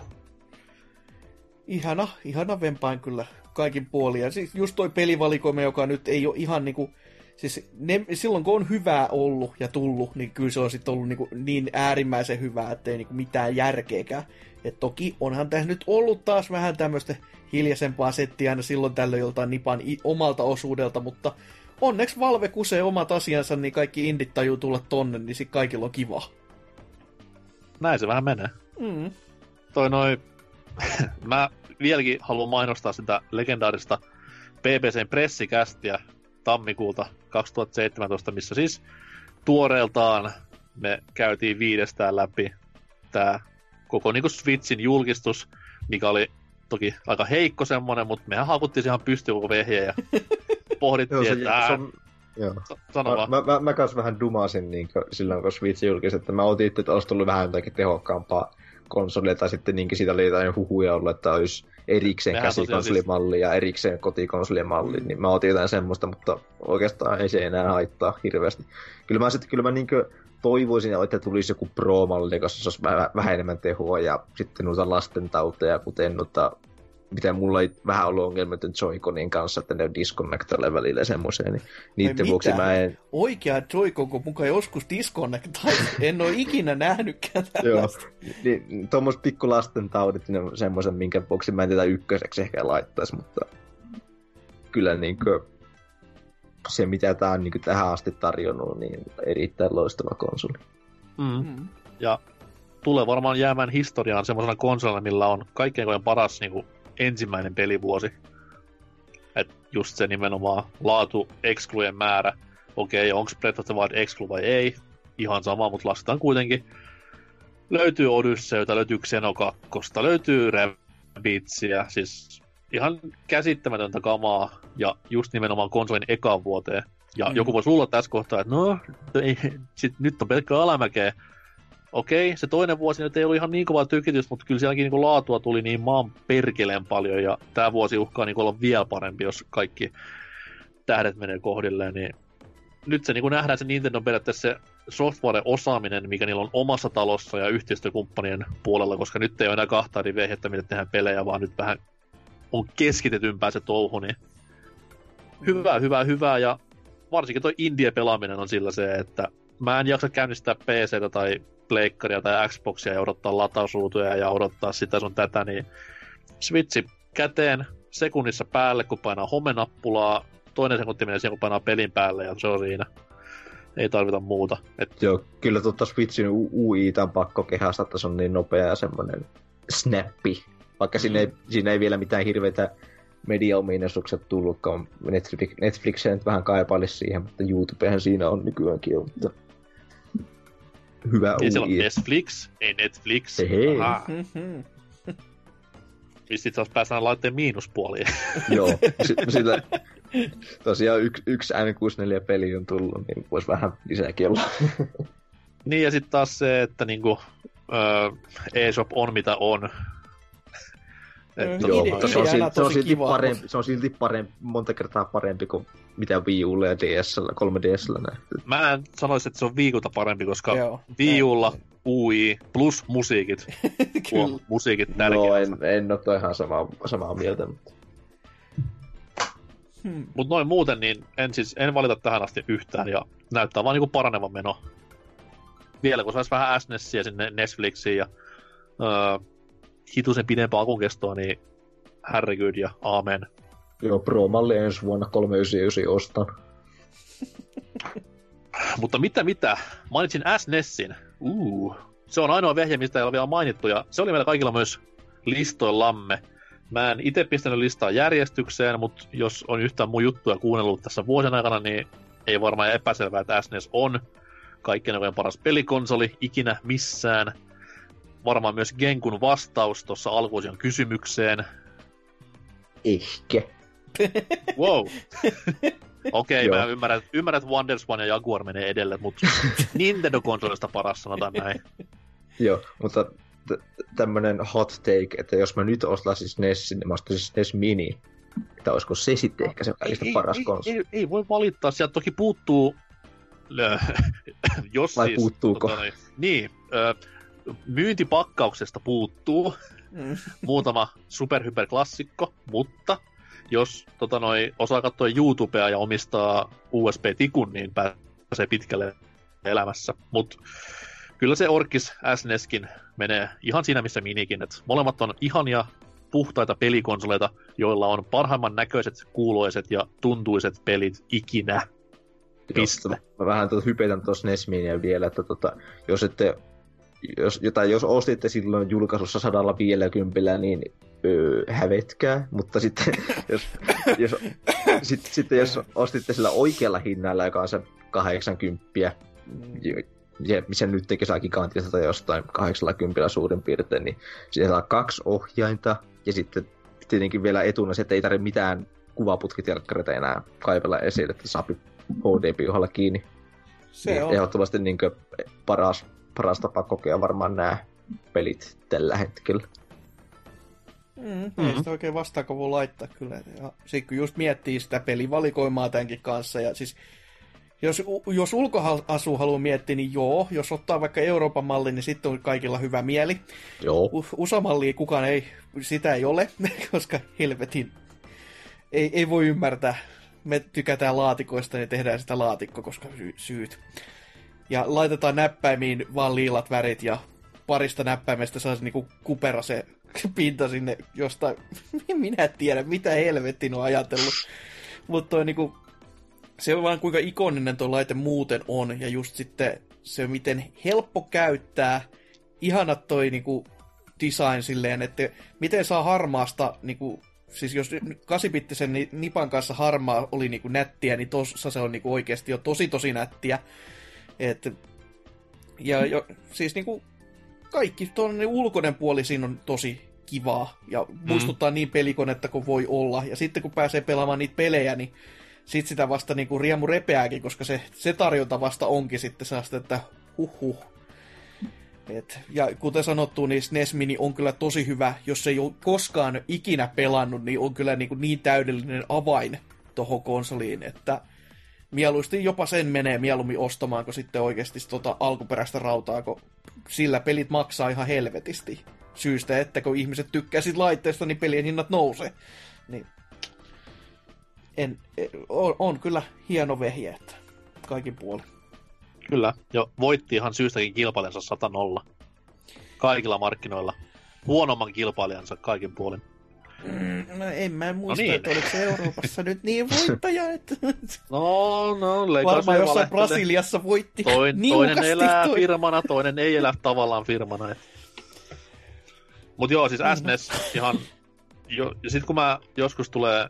nämä avaruuden mönkeiset tänne käymään ja sanoo silleen, että ihmiset, näyttäkää meille videopeliä, niin mä toivon, että se on S N E S, mikä löydään niille käteen. Että tossa on niinku puhtaimmillaan videopelaamista kaikissa muodoissa. Että siellä on japsiropelit puhtaimmillaan, tasoloikat puhtaimmillaan. Okei, okay, ajopelit ehkä ei. Mutta kuitenkin ymmärrät varmaan idean, niin se on niinku niin videopelien perustat kuin kaikki siellä. Ja ne on tänäkin päivänä kaikki pelikelpoisia, näköisiä, kuuloisia, niin kyllä sitä niinku itkua tihrustain tulee joka, näin nyt sanon viikkoina tänä päivänä, mutta kerran kuussa niinku jotain S N E S-peliä jossain muodossa ainakin hakkaan ja muistelen ihanaa, ihanaa aikaa, kun pelaaminen oli vielä siistiä. Ei katso podcasteja, missä kaikki vaan haukkuu pelejä ja puhuu paskaa. Joo, ne syyt, miksi mä, miksi mä itse äänestin tota... sinne se tähän kärkköseulla, niin oikeastaan kans tuo, että tää tavallaan niinku loi nää J R P G-genren niinku kokonaan. Ja sitten myös se steppi, minkä tää otti Nessistä, että ohjaimesta tuli paljon tämmönen ergonomisempi ja lisättiin näitä liipasemia ja kaikkea muuta, niin mun mielestä se oli mm. aika merkittävä juttu tässä. Mm. Ja näppäimiäkin lisättiin vaikka kuinka ja paljon tohon lisää, että joo. Miettii, että aikaisemmin on kaksi, niin joo, otetaan kuusi. Silleen, että toki, no, ei otettu ihan Street Fighter layoutilla, niin kuin jollain kilpailijalla ehkä tehtiin, mutta tota, ei siinä kyllä niin kuin toi ohjainrakenne silti on niin kuin aika, aika lähelle täydellisyyttä. Et, ei, ei siinäkään silleen niin kuin moitittavaa kyllä ole.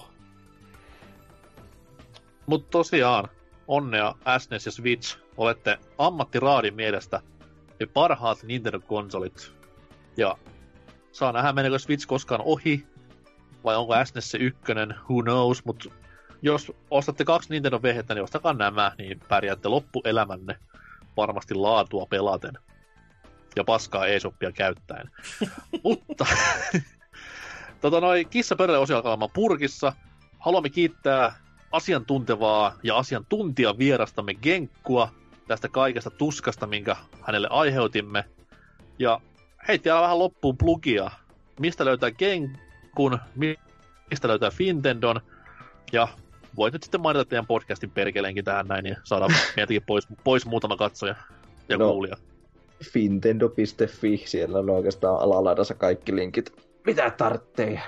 Semmoinen, semmoinen tosiaan pari podcastijaksoa tehty sellaisena nimen kuin kommenttiräitä, jossa kommentoidaan Nintendo Directia ja mitäs muuta Nintendo aiheesta kommentoitavaa onkaan, niin YouTubesta löytyy Fintendon kanavalta, niin kiitos ja anteeksi ja olkaa hyvä ja hei hei ja mitäs muuta.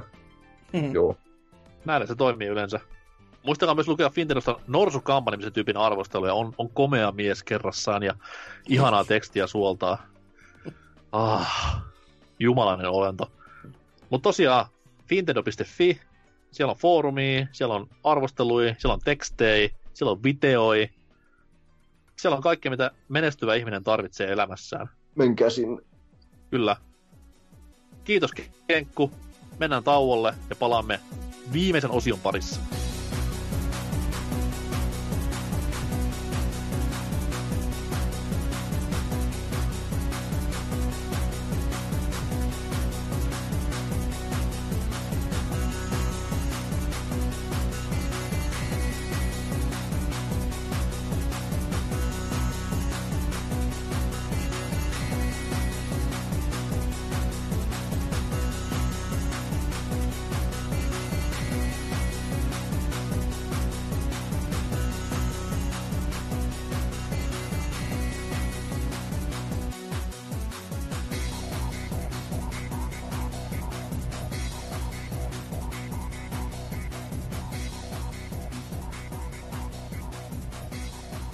Ei mitään, sinne meni Genkku ja täällä me ollaan Hasuni tässä kahdestaan.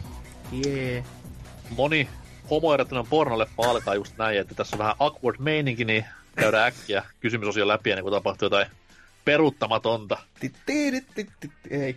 Tavallaan, tavallaan peruutus ja peruuttamaton nyt ei toivottavasti liity tähän mitenkään. Joo, tota noin, jos nyt äkkiä vaan nyt toi viikon kysymys, eli viime viikolla jotkut saatanan taunot täällä kyseli tämmöisiä hirveitä kysymyksiä, että mikä on paras Afrikkaan sijoittuva videopeli? Ja tota, vastauksia tuli.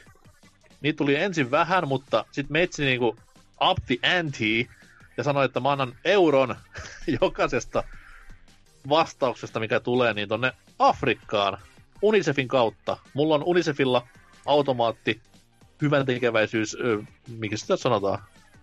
Ei se tallennus ole, mutta kuitenkin kerran kuussa menee kolminumeroinen summa rahaa, ja nyt sitten pistän sinne päälle noin kymmenen euroa näistä vastauksista. Kiitos teille kaikille siitä, ja muistakaa tekin, että voitte lahjoittaa, jos on ylimääräistä.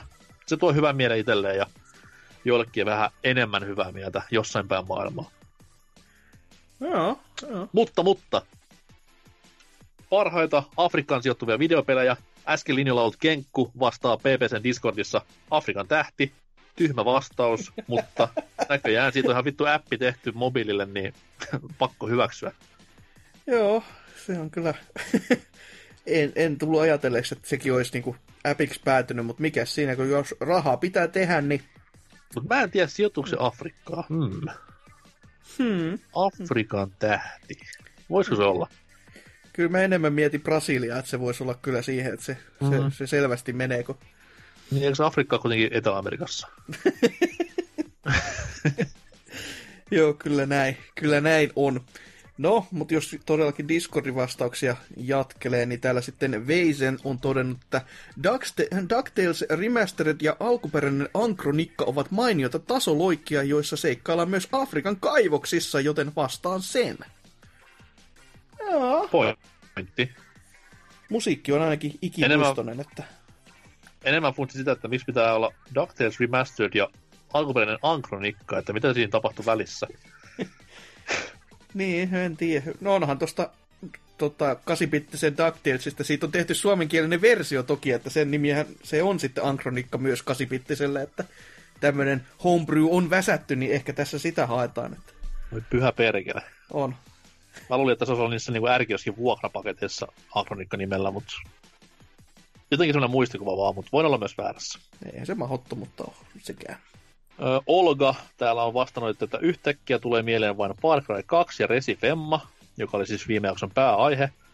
Ö, Far Cry kaksi oli rutkasti potentiaalia ja ympäristöt olivat upeita, mutta peli jäi kesken surkean toteutuksen takia, suluissa Guard-postit, näennäisesti avoin maailma, jne. R viisi oli erityisesti co-opina ihan ha- hauskaa tekemistä, joten annetaan pysti sille. Mm, aika looginen vastaus. Joo, joo. Kyllä. Toisin kuin seuraava. Joo, Serker selvästikin ajatteli tuoda meidän jakson tasoa korkeammalle ja toteaa, että Ape Escape. Silleen, että niin no. ja jatkaa tätä juttua sitten niin, että vitsit vitsinä, mutta tuo tuleva Ancestors The Humankind Odyssey näyttää mielenkiintoiselta. Ja jos jollekin tämä nyt ei kolkuttele kelloja, niin tämä oli se peli, missä sitten apinoilla seikkaillaan siellä Afrikassa. Että... Niin, no joo. Ja sitten jatkettu tätä on vielä silleen, että Epic Store eksklusiivi, eli roskiin menee, että ei kelvannut sitten kuitenkaan. Ihan hyvä, että itse... Ite... Meno on niinku grow up, mutta silloin kun mä luin ensimmäistä kertaa ton Ape Escapen, mä niinku huutonauroin ääneen toimistolla, niin se ei ollut kivaa. Ei, selittely on varmasti myös tosi kivaa silleen, mitäs, mikäs vitsi nyt niin naurattaa? Öö, öö, tota, ei täällä mitään ole. Mutta se on varmaan se Oulun, Oulun juomavesi, kun siellä on muutenkin vähän tommoista hassumpaa meininkiä. On, voi olla ihan mahdollista kyllä tämäkin. No, onneksi on sivusto, missä on pelkkää fiksua kommenttia, toivottavasti ainakin. Öö, sivustollamme pelaajaporkkas piste fi kommentoinnin auttaa R K O, sanoi, että P S kolmen Afrika-niminen Pokémon Snap-klooni on nimensäkin puolesta paras Afrikkaan sijoittuva peli. Oli aikoinaan tosi rentouttava pelikokemus. Mä aloin miettimään, että sijoitustavasti Afrikkaan. Joo, se on hmm. ihan Afrikassa oleva, että... Öö, vi- viime no, kerralla... Nimestä voisi päätellä vähän muuta. Joo, kyllä, mutta tämmöinen lisäknoppi, niin onko, onko teikäläisellä tietoa, että mikä tämän pelin, olis, olisiko se ollut Aasia-versio, tota, julkaisunimi oli, koska Afrikka jostain syystä ei niille kelvannut. Jostain ihan legittiä niin kuin, faktaa, niin en kyllä tiedä. Se on Hakuna Matata. Ihan niin kuin, että... Okei. Ainoa sellainen, mikä meillä... Mitä, tiedä, mitä me tiedetään niin kuin Afrikasta? Öö, leijona kuningas, joo. Se on niin kuin leijonia, joo. Hakuna Matata, joo. Se, se on hyvä. Se on kyllä kivempi nimi kuin Afrika. On, toki on. Pitää muistaa, että Afrika on maailman paras biisi, mutta kuitenkin. Menee ihan samalle viivalle Hakuna Matata -biisin kanssa. No, itse asiassa joo, kyllä. Et. Top kaksi biisiä, Afrika ja Hakuna Matata. Mitä siinä valtiossa on? Valtiossa, mantereessa. No, tää on täysin pikkujuttuja, menee nyt vähän sivuun. Valtio, manner, Australia, Afrikka. Who the fuck cares? Mm. Oi voi. Mutta, mutta täällä sitten vielä seuraavaksi on tuo Vaihu todennut tällaisen oikean vastauksen kanssa, että Indiana Jones and the Infernal Machine sisältää muutaman Afrikkaan sijoittuvan kentän, niin otetaan se. Tosin vain yhdessä kentässä päästään ihastelemaan pyramideja ulkopuolelta ja ampumaan hyenoja, mutta muutoin meininki on kaikille seikkailuille tuttua kaivoskärryajelua, haudan ryöstöjä ja kommareiden lahtaamista. No. Kaikki muu on kiva, paitsi kommarien lahtaaminen. No niin. Kyllä kommunismi on, on hieno asia. Selvä se on sitten näin. Hieno mm. asia on myös Kaneli Tanelin seuraava vastaus. No, tavallaan mies vähän kysyy, että oliko Elenan stage S F kolmessa Afrikkaan sijoittuva? Jos näin oli, niin vastataan se. Täytyy sanoa, että en itsekään ihan tarkkaan muista, mutta Elenahan on kenialaishahmo. Joka luonnollisesti Kolmannessa. Taistelee, me ollaan pila- pilailtu tässä jo brasilialaista niin yhtälöä, mutta sehän taistelee capoeira-tyylillä, niin, joka on sitten taas, niin kuin... onko ta- taas japanilaiset on niin kuin, loukannut kaikkia? Mä veikkaan, että siellä on vinosilmat ollut silleen vaan, että juu, ihan sama mustia ne kaikki on, Brasilia, Afrikka, who the fuck gives a shit, ja sit mennään. Joo, meni, meni taas hyvin kyllä, että vitu Japani teidän kanssa. Oli. Oho. Mutta täällä sitten seuraavaksi on todettu, tai totenut tämmöinen, joka on hipsuissa oman nimensä laittanut jostain syystä, kun Bilbo on totenut yksinkertaisesti vaan, että Lion King, ja täydentänyt vielä, että Super Nintendo-versio, että jostain oikea kumman vastaus. Syystä ei toi kahdeksanbittisen Game Boy-porttaus kelvannut. Et, kumma homma, en ymmärrä kyllä yhtään, että miksi näin. Mä veikkaan, että siitä vaan erotaan, että se on Afrikasta se peli, että se on niin puuroa. No en mä tiedä, että joo, Afrikasta se on vaan perseestä lähdetään. Hei, oliko toi joku rasistivertaus tässä ei. Kohtaa? Afrikka ja perse. No siis nehän oli täysin eri asioita tässä kohtaa. Niin. Aa, niin, niin. Mennään eteenpäin. Tästä joo, se on vaan... ehkä hyvä. Pelottava. Nimimerkki Tontsa, en tiedä kuka on, vastaa. Pelin nimessä oleva numeraali kertoo, kuinka, monen, eh, kuinka monta sekuntia käytin vastauksen miettimiseen. Eli kyllähän kovimmat... Africa Amazingit on tannut Metal Gear Solid V, The Phantom Pain. Missä siellä on numero? Mennään vaan kirjaimia. Niin. mikä, mikä on V? Se on kirjain. Okei. Okay. Mies on ihan pihalla näköjään. Vaikkei se kokonaan tuolle mantereelle sijoitukaan, hiiviskelee iso pomo, eli myrkykäärme, savanneilla pauttialalla puolet pelin kestosta. Ja vaikka juonen laadusta on esitetty eriäviä näkemyksiä, on M G S Femman pelattavuus aivan sitä kirkkainta, muttei verisintä, timanttia. Iso pomo on kyllä tyylikäs. Uskottavuus hävisi tuohon niinku viimeiseen virkkeeseen, mutta muuten pitää ihan paikkaansa. Et eikö se ollut Afganistanissa oli nämä aavikkomeiningit ja oliko sitten Angolassa nimenomaan sisäisodan aikaan, kun oli nämä viidakkomeiningit sitten taas. Joo, en minä muista enää. Missä, missä on Zanzibar-saari, mihin sijoittuu sitten taas ykkönen? Hmm. Menee, tiedä. Sehän se. No, no niin justiis. Se on Oostissa ainakaan Afrikassa, sen mä tiedän. o, ei, ei joo, ei, mutta alkaa samalla kirjaimella, nyt onhan se aika lähellä. No mutta joo. Tota, täällä Perse-Arska on sitten tämmöisen todella hienon... No niin, no niin, no niin. Hienon vastauksen sitten todellakin kirjoittanut jo, että G T A San Andreas, joka ei nyt ihan Afrikkaa kyllä ole. Toki lämmin sielläkin on, ei siinä. Ja sano sitten... se nyt vaan, kun haluat sanoa, että sielläkin on mustia. No, olihan siinä pelissä aika paljon mustaihoisia kyllä, että ei siinä. Siellä Kalifornian lämmössä, mutta joo, sitten tää on jatkettu, että okei, anteeksi, ihan huono vitsi, että... Ja sitten jatkanut tätä vastaan ihan tosissani Def Jam Vendetta, joka on vielä... Se on vaan syvempää, syvempää ojaa hyppääminen tällä hetkellä. Miksi meidän pitää lukea äänen näitä? En mä niin tiedä. Ne ollaan. Helvetti soikoon tämä kyllä. No, mutta täällä on viimeisenä vastannut... Tää on... Miksi se nyt näin meni? Täällä on viimeisenä vastannut A- Afrikan tähti pelisarja. Afrikan tähti pelisarjan fani. Kaikki erikseen. Ka- kaikki erikseen. Sano, sano, että suosikkini on ehdottomasti Afrikan tähti. Kuin sattukaan.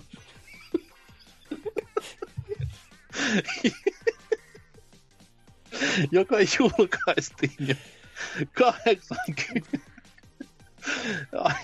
Halvan lähti, voi jumalauta. Huh, okei, okay. Nyt iisisti. Joka julkaistiin jo kahdeksankymmentäluvulla Commodore kuusitoista tietokoneelle.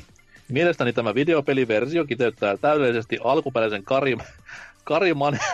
Ei vittu. Kari Manerlan suunnitteleman lautapelin, ja mikä parasta...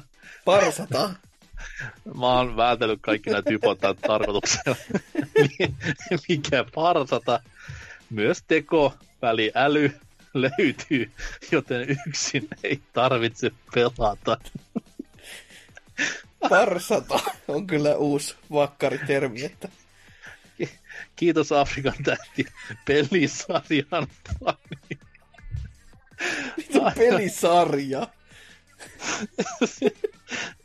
Jos nimimerkki on toi ja vastaassa suosikki on ehdottomasti.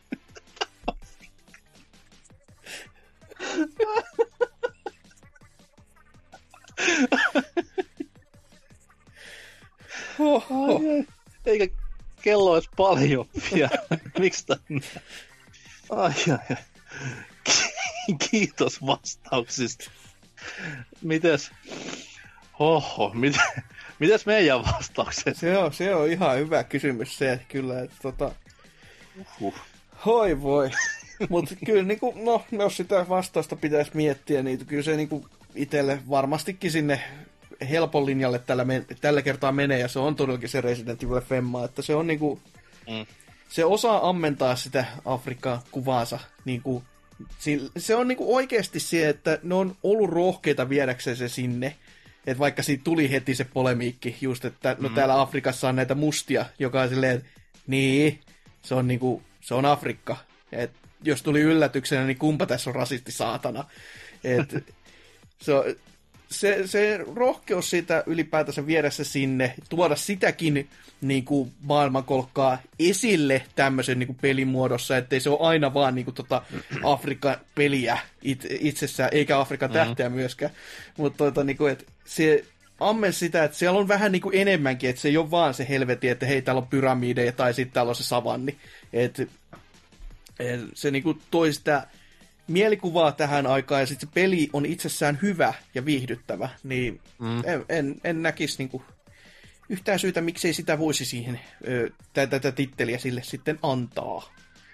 Mun mielestä semmoinen hieno nyanssi niin kuin R F M:ssä on se, että näissä niin kuin ulkoilmakohtauksissa, varsinkin näissä kylissä, niin se tuo sitä Afrikan kuumuutta paremmin niin kuin siihen näytölle, mitä mikään Juu. peli maailmassa. Et en ole koskaan käynyt Afrikassa varsinkaan, niin, Egyptissä on käynyt, anteeksi, mutta no. en ole käynyt siellä niin kuin ihan skutseissa, missä olisi tämmöisiä heltiä tai tämmöistä ympäristöä, mutta uskon, että se näyttää niin kuin ihan paljon silmin myös samalta, mitä siinä pelissä, että ilma väreilee ja on kostea, kuumaa ja hikistä.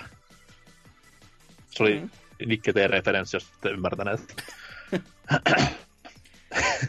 Mutta tota noi, oma vastaus olisi ollut myös R F M, mutta täällä ö, Bilbo lainausmerkissä niin merkki sanoi, että Lion King S N E S, ja herra jumala, se on myös mun vastaus. Miksi, miksi sun vastaus on S N E S eikä ju, juurikin se klassinen Game Boy-portti? Ei, Kassi. Eikä myöskään Mega Drive-portti, missä musiikit ei ole niin hyvät, vaikka Blast Processing tykittääkin uskomattomia näkyjä näytölle, niin S N E S Lion King on yksi ehkä top kolme lisenssipelejä kautta aikojen ja ihan tautisen kova videopeli muutenkin, niin kyllä se on Afrikkaa itseään. Varsinkin toka kenttaa niin kuin puhdasta Afrikka-meininkiä. Kaikki ne sarvikuonoinen ja apinoinen ja kirahveineen ja hienoinen taustoineen vielä siihen päälle. Mm-mm-mm, tykkään. Oo, oo. Mut siinä oli Afrikka, ja meitsi pistää tosiaan kymmenen euron lahjoituksen ylimääräisenä menemään tämän kuun lahjoituksiin. Kiitos kaikille myös sen takia vastanneille. Ehkä sitten ensi kuussa uutta kohdetta.